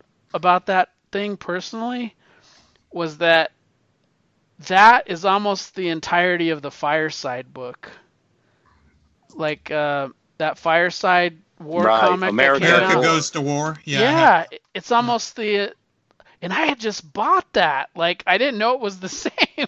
I had bought it about a year and a half ago, and then I looked at the contents of that versus what was in that hardcover, and there's like three issue difference. There's not too much. So. Well, the good thing about that is that America at War is probably one of the best trade collections you could get. Yeah. You know, if you were gonna, if you were gonna give it, cost not being an object, because you know it's it's pricey. But if you were just gonna hand something to somebody and go, uh, you got interest in military stories? Here you go. That would be yeah. that would be yeah. one that you could hand them and go. There's probably something in here that you'll really like. I wanted to make sure that thing came out so bad I bought five copies. Well, I appreciated you doing that. I saw that tweet. I, you had said you were going to, and I was I was thrilled to see them show up and that you had followed through. If I, I bought two, because yeah. at, at half joking off, aside, that's a good investment because you know those things are going to go out of print and they're going to be have a uh, they're going to have a good resale value on the secondary market. Yeah, I was gonna. I was going to try to sell one after two years and then five years and then ten years and then something after that. Just, just as an experiment to see how it goes, and obviously keep, keep my copy. Right.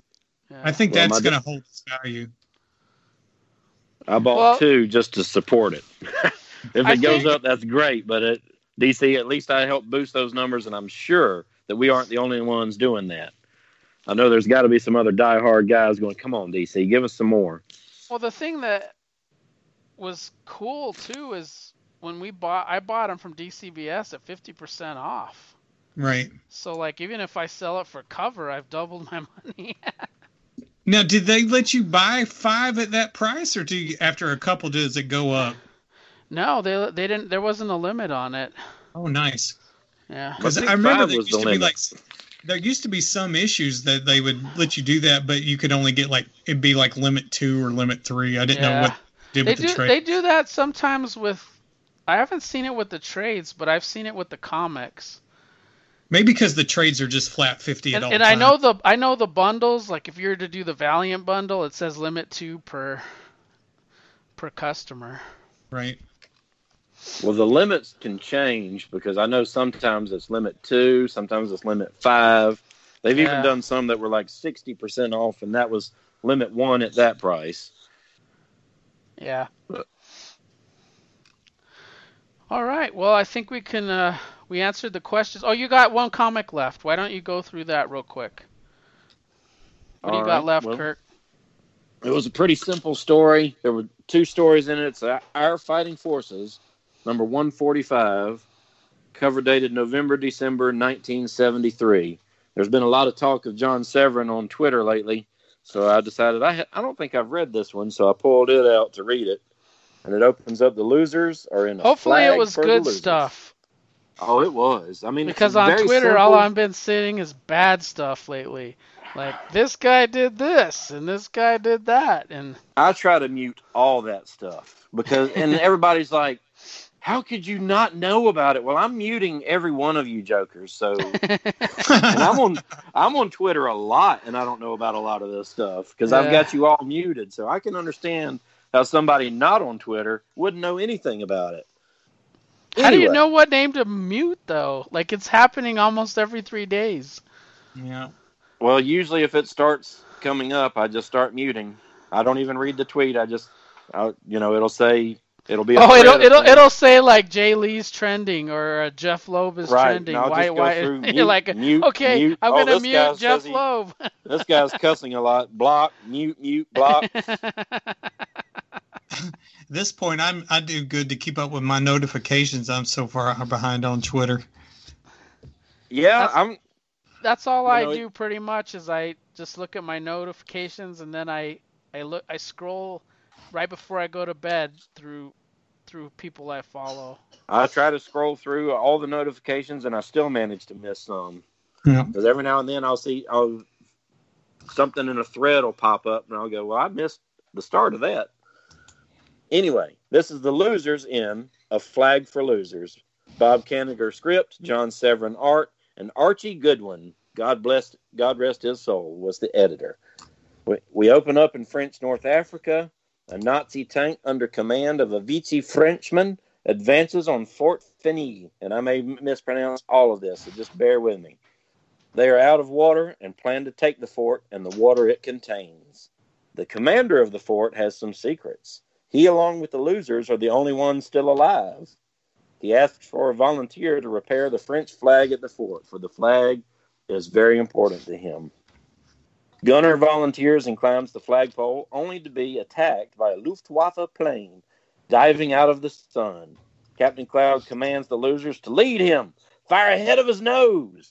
The plane is hit and crashes into a fiery death in front of the tanks. The tanks say, well, it's up to us to take the fort. Gunner is allowed to go to the well first as a reward for climbing the pole, only to learn of another of the commander's secrets. The well is dry. The Nazis are attacking the fort for the water, not knowing there is none. The losers go outside the fort to set up an ambush on the advancing tanks. It works, but the fort commander and the Vichy Frenchman manage to square off in a duel to the death. The two men, brothers, fighting for different causes, kill each other. We close with the losers heading out into the desert. And it's just gorgeous John Severin art. Very simple, not much background with the... the desert, but he makes it come alive. I felt hot reading the story. A Feast of Caterpillars is our backup story. Did you say Written, this was forty-five? one forty-five. Oh, I cover said... Fe- I, I, I cover was like, features Gunner on the flagpole. Yeah, this is uh, interesting, because I wrote forty-five, and I'm like, that's the first appearance of the of Gunner and Sarge. No, I didn't do that one tonight. This is one of the twenty centers. Gotcha. The backup story is A Feast of Caterpillars, written by J. David Warner, who I wasn't familiar with, and the art is by Rick Estrada. We open on a rice farmer with an American army in the background.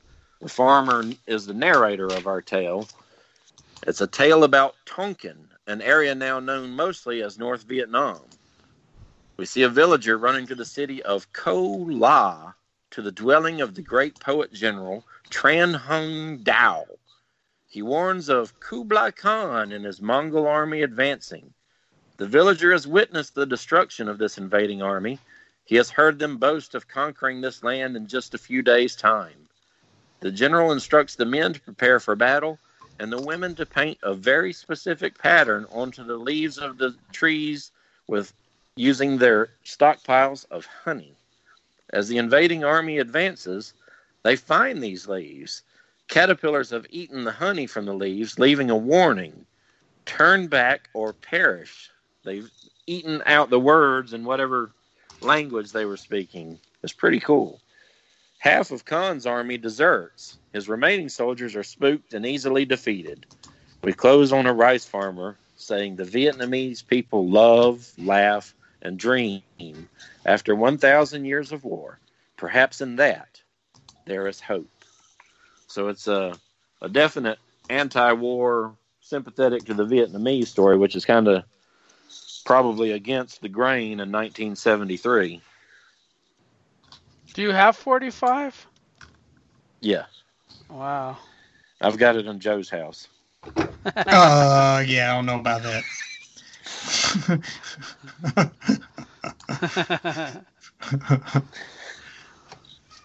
No, I bought that one years ago in the late eighties, early nineties. My goal was to focus on first appearances of the characters I liked and then work my way down to the cheaper issues because I figured first appearances were always going to be going up. And that was a pretty good strategy. Yeah, sounds like it. The hard part was finding them because even now with the internet, you can't find a lot of these books. Yeah, I should get that. There's a buy it now for two twenty-five. For the first Gunner and Sarge? Yeah, it's V G F N. But but if you look at it, like my comic shop is selling a two point oh for one twenty-five. Man, I give it the two point oh, but that's just me. Yeah, I guess I guess the one thing that's nice about uh, my comic shop is they, if you go there, you can at least zoom in. Yeah, in, in general, I, I have found like anytime I their grading's off. I think it's typically like a low demand book that's probably been in storage so long that it's like started to rub or something. Because I know I've gotten some of their dollar books that were like near mint, and you, you take it out and it's it's probably because they've had it bagged and boarded for like ten years that it's just started to rub a little. But in general, I mean, if they say it's a you know a five, it's a five, it, and what have you. Oh, they're they're they're be- they're good graders. Yeah, they are. They they grade aggressively. I like that. Well, I've had mixed results. The if I buy a very good, it usually looks at least very good, oftentimes better.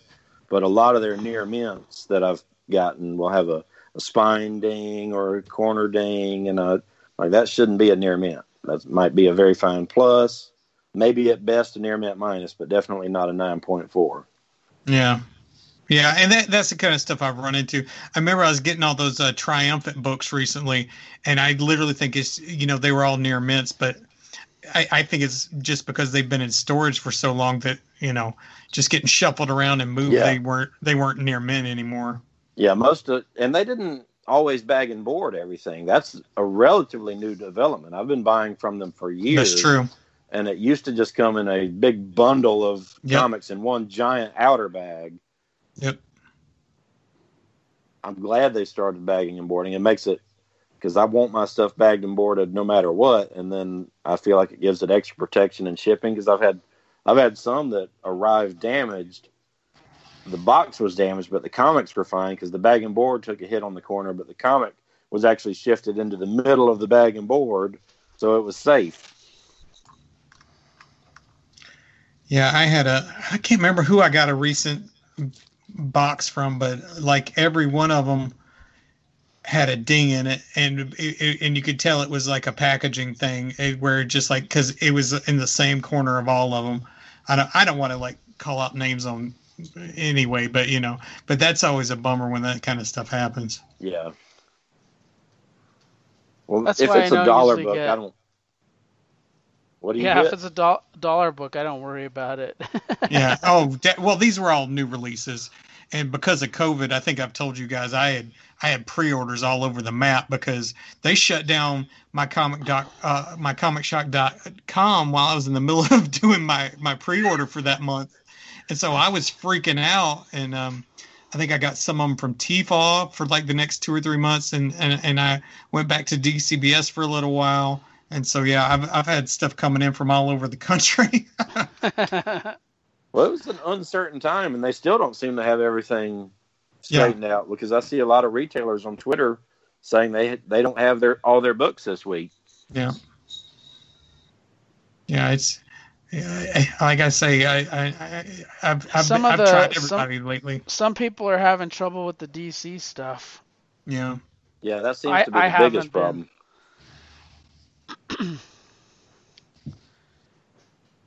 Yeah, I think I think people are trying to fi- they're they're finding flaws in the system. Like some people want to pay check cat uh, cash on delivery, and they need to do cert- certain way, and and then the the provider like U P S won't take a certain type of check. So there, there, there's all kinds of like weird anomalies that are happening.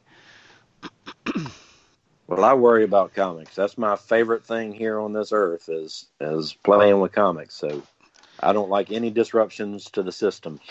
I want it to be I want it to be healthy. I want it to be free flowing. I want comics everywhere. Well, there'll uh, always be comics. It's it, just it, whether whether it's what you want, because it it's might a turn format in, thing maybe. It, it, yeah. it might turn it might turn into a more digital world. Yeah.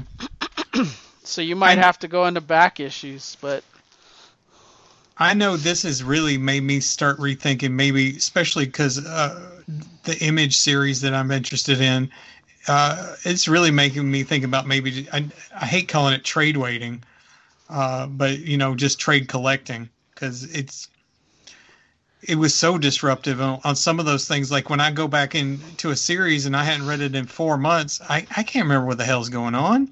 Yeah, yeah. You know, and then I hate having to go dig it back out. So it's making me rethink maybe doing collected editions, especially on like the the the, uh, the more serialized stuff, like from Image or, or Boom. Yeah, I don't have to usually worry about it because I just let them stockpile and then I read it like a trade.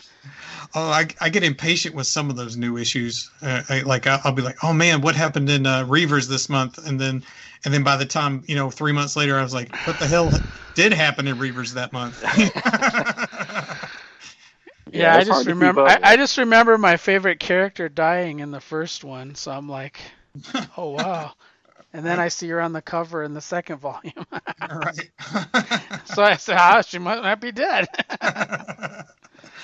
Oh man. That little girl with the teeth. Oh yeah. What is her yeah. name? I can't remember because it's been so long since I read read the last one. she's my she's my favorite. Uh, and then you have that big the big dude. Like he's he's a monster. You just like let him knock knock shit down. Put him Who in the that? front line. Is that Justin Jordan? Yeah. Yeah, that, that's good stuff. I need to go back and see, read some of the stuff he did with um, Valiant. Well, it's uh, like uh, the Magnificent Seven in a fantasy world. Oh, totally. Yeah, it's totally yeah. that. Well, now you've got my interest. It's good. It's, it's Reavers. The first trade is out there. It's not. I think it was like maybe fifteen bucks. You should pick it up. I don't yeah. think I've read that one. Yeah, it's, it's, it's the it's the formula of Magnificent Seven or Last Starfighter. Uh, no, uh, not yeah, Last Starfighter or what is that? Battle Beyond the Stars. The same formula where you have to get this oddball type of team together to save the world. Yeah, like that one like Star that. Wars movie too. Yeah. Uh, Rogue uh, uh, is it Rogue One? Yeah. Yeah, it's, it's it's one of those that, kind of things. That is one of my favorite uh, Dirty new, Dozen kind of things. Yeah. yeah, it's one of my favorite new releases. The Mine Rogue too. I, I haven't seen all the Star Wars movies. I've fallen behind, and I'll I think I've rewatched Rogue One probably thirty times at least. Yeah, I, like, I was watching I like it on Rogue T V One. This weekend. It was on T N T, and my wife's like, "Why are you watching that with commercials?" T N T shows Star Wars every week, I think. I, I tell you, I am a big dummy. The first time I saw Rogue One, uh, I didn't realize what's going to happen. Spoilers, guys. Um, but when they kill the, the droid, I went, holy crap, it's Dirty Dozen. They're all going to die, aren't they? yeah, as and, soon as it started, I went to see it with my best friend since first grade. And I leaned over to him and go, you know, this is a suicide mission. Ain't nobody going home. And he was like, you're full of crap. And I was well, like, and then everybody's like, well, you knew they were all going to die because it said many Bothans died to get you this information. I said, many Bothans? I didn't know all of them. Yeah, you know? I, I I I thought that was just well handled. I mean, you didn't yeah. know going in. Now, once it started, I was like, oh, I think I think this is a suicide mission. Yeah. I don't. I think that's why we don't know who Jen Erso is before this. Right. yeah, I but, love that movie. Yeah, I'd I do, too. Right I can... I, I mean, it was on Friday or Saturday. I've lost track of my days, but I was sitting there watching. And then it came on again. We're getting two T N Ts on, on DirecTV now. And it came on again on the, like, Western feed. My wife yeah. was like, we're not watching it again with commercials. So you could watch it, like, back to back. I could. I You're, like, two hours off. One's Pacific and one's Eastern, so you're like three hour. What is it? A four hour differential. Mike, I think for for Christmas, what the uh, what the Everything Else podcast needs to get Kirk is a is he like a Roku or a Fire Stick, so that he can just have. So they could just have voodoo and just, you know, have that stuff already uh, on the T V and get, he can just hit a button. That sounds like witchcraft. Yeah, that's what you need. I, like I, I have my iPad and then I just show it on the, the big T V. Yeah. So like I have H B O Max, all the H B O Max, D C Universe, D C Disney Plus, and you can get a lot of free stuff like Crackle and Pluto T V. And oh, I love Pluto. Yeah, Pluto's interesting that, uh... because Pluto is like, you have to watch it real time, most of the stuff. The smart T V that we just got, it actually yeah. has that stuff built in. Like, you don't even oh, have oh, to Pluto, go to Pluto. Pluto T V? Yeah, it's like all there. Like it, does it it's have, like, does it have pops Crackle up like a and all that stuff too, or what? Oh, oh, well, that you can get from the App Store, but the uh, actual Pluto stuff is actually in the guide that, it, like, it, you turn it on and it's all there, like, automatically. Oh, yeah. Like, go through all the channels. Yeah, it's cool. That's where you can watch Space nineteen ninety-nine. At least you could at one time. I don't know how long it stays there.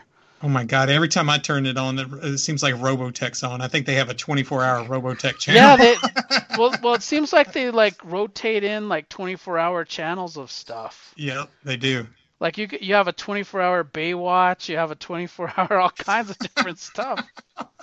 But, yeah, well, I love commercials. Marathon. I can watch something in order. I, when, when I was working at the textile mill, we would look forward to holidays. Me and this girl named Tamantia, I think was, we called her Tan. I don't know if, I, if how to say her name correctly, but we would talk about the Law and Order marathon is going to be on this holiday, and I'm watching that. Yeah, man. Like forty-eight hours of Law and Order in a row. I remember uh, one year it was a Battlestar Galactica marathon on on the Sci-Fi Channel, and I was I had a shift at Blockbuster, and I literally left on my lunch break to go change the V H S tape so I wouldn't miss any of it. Was it the seventies or the more modern version? It, it was the original, the seventies. Yeah, the Glenn Larson stuff. Oh, that's that's my stuff right there. Yeah, but I remember like, oh man, I need an E P tape, and I can get one between my shift. I'll have to run back just one time and to, to flip the tape. I was buying the original, like one episode at a time on V H S at Suncoast for like fifteen or somewhere between fifteen and twenty-five dollars a tape, and then years later, I'm getting the whole series on D V D for like fifty bucks. Oh yeah, so, yeah. Like I was doing this wrong. Yeah, I, I remember doing that, uh, going to Suncoast and, and doing that with like Doctor Who tapes or Godzilla movies because they were the only place you could have it. And yeah, and it, and they were like crazy expensive, you know, thirty, forty bucks sometimes. And yeah, and then you find like years later uh, Godzilla on a Blu-ray and, for five dollars at Walmart in the dump. Right. You know? Yeah, I spent a fortune at Suncoast, but you couldn't find it anywhere else. You were right. You were thrilled. You were like, oh, I can't believe they have this. Yep. Those were the days, man. Do you still have all your V H Ss? I don't have all of them, but I've got most of them. I've got the ones I care about, like uh, like the Godzilla ones. I, I still have those. The yeah. Doctor Who collection I sold off because uh, all of it was streaming. And then guess what? They pulled all of it, and now yeah. I don't have it anymore. Now you don't no. have it anymore. so, so I've learned uh, the advantages that, of physical media. They yep. can't take yes. it away from you. The only thing you have to worry about is is your box dying and then having to procure another one. Yeah, and your family. True. My family yeah. is ruined. My mother packed up some of my V H S and put it on the carport.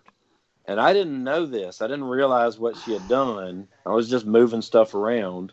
And it turned out this container had gotten a cracked lid and gotten water in it. So all my V H S in that box and this plastic bin soaked in rainwater for like a year. So everything mm. was just a ruined, swampy mess. I could have created a supervillain out of that mess. I t- the, the funny thing about outdated equipment is ultimately, like if one breaks, is the most expensive V C R I ever bought was my first one and my last one. The first one was like three hundred dollars. The last one was like one hundred dollars. All of them in between, the, or, or, or for the most part, were in between there, you know. Cause, uh, but now, but now they're going up again. That's because, what I'm saying. Yeah, because they, they get expensive again. They get expensive, just like if you try to get a cassette player. Right. Well, they're not. They don't show up in the thrift stores like they used to. It used to be there was always at least one on the shelf, and that now happened you don't, with boom you don't boxes see them. Too. Yeah. I was looking for a tape deck about the same time you were looking for a Walkman, Mike, and um. I was looking at Goodwills all over the place because you used to could, I mean, they were ubiquitous at like thrift stores and nah, nobody had boom boxes anymore. Yeah. And if they did, they didn't work. You know, yeah. The tape deck was broken on them. Yeah. Right now I just have, I have a, a lot of uh, D V D players, but I have one of those V H S D V D converters. Right. Yeah. So I, I convert all my tapes to, like I, I got some obscure stuff like Firearm. when that when that comic came out from Malibu, right. It came out with a video cassette. So I like I put that in C D, and then I took a lot of. I think Kirk was posting about some of those uh, Marvel Toys R Us video cassettes with the Marvel stuff on it. Mm-hmm. I converted all that stuff over to. Does it work like if? Like Disney would copyright protect their tapes, so you couldn't make a, yeah, a copy yeah, of it. Yeah, it works. I want to I want to try that because I have like one of those old ones. Uh, I want to say it was from like Kellogg's or somebody that when the Dream Team went to Barcelona, there's like a, a video talking about all the all the players, you know, Larry Bird and Magic and Michael. And I have one of those that I, I had to eat like four boxes of cornflakes or something to get. Uh, a V H S tape. I'd like to watch that again at some point. Yeah, yeah. All right, well, we're going to let you get some rest because you need to get ready for the dentist tomorrow. Woohoo! I'm yeah. not I'm not excited, good. But I'm glad for it to be over. Good good luck to you, buddy. But it is going to be man. weird chewing for a while, I imagine. Cause yeah, I don't think you chew there. for like three or four days. We need to have a moment of silence for Rob. Yeah, for his, his tooth. Pour, pour one out for his forty. Oh, Rob, yeah, Rob. Yeah. Could, Rob is out watching uh, probably uh, Perry Mason with his wife. Oh man, they could have watched that tomorrow. It's on streaming. Come on, come on, Rob. Come I on. Don't know, I don't know. I... Every time, every time he bailed out on me on a Sunday, it's because it was Game of Thrones night. We watch, we watch Perry Mason and uh, the Michelle McNamara documentary too. Rob, come on. We watch it on Monday. Maybe he doesn't want to get spoiled. Maybe oh, he there you, to know. There you go. Do like I do and don't look at Twitter. All right, you Twitter guys. We'll ruin a, a show for you. All right, yeah. guys. Have a good one. Thanks, and Mike. We'll talk to you Same in a while. Bye. Bye, everybody. Later. Bye.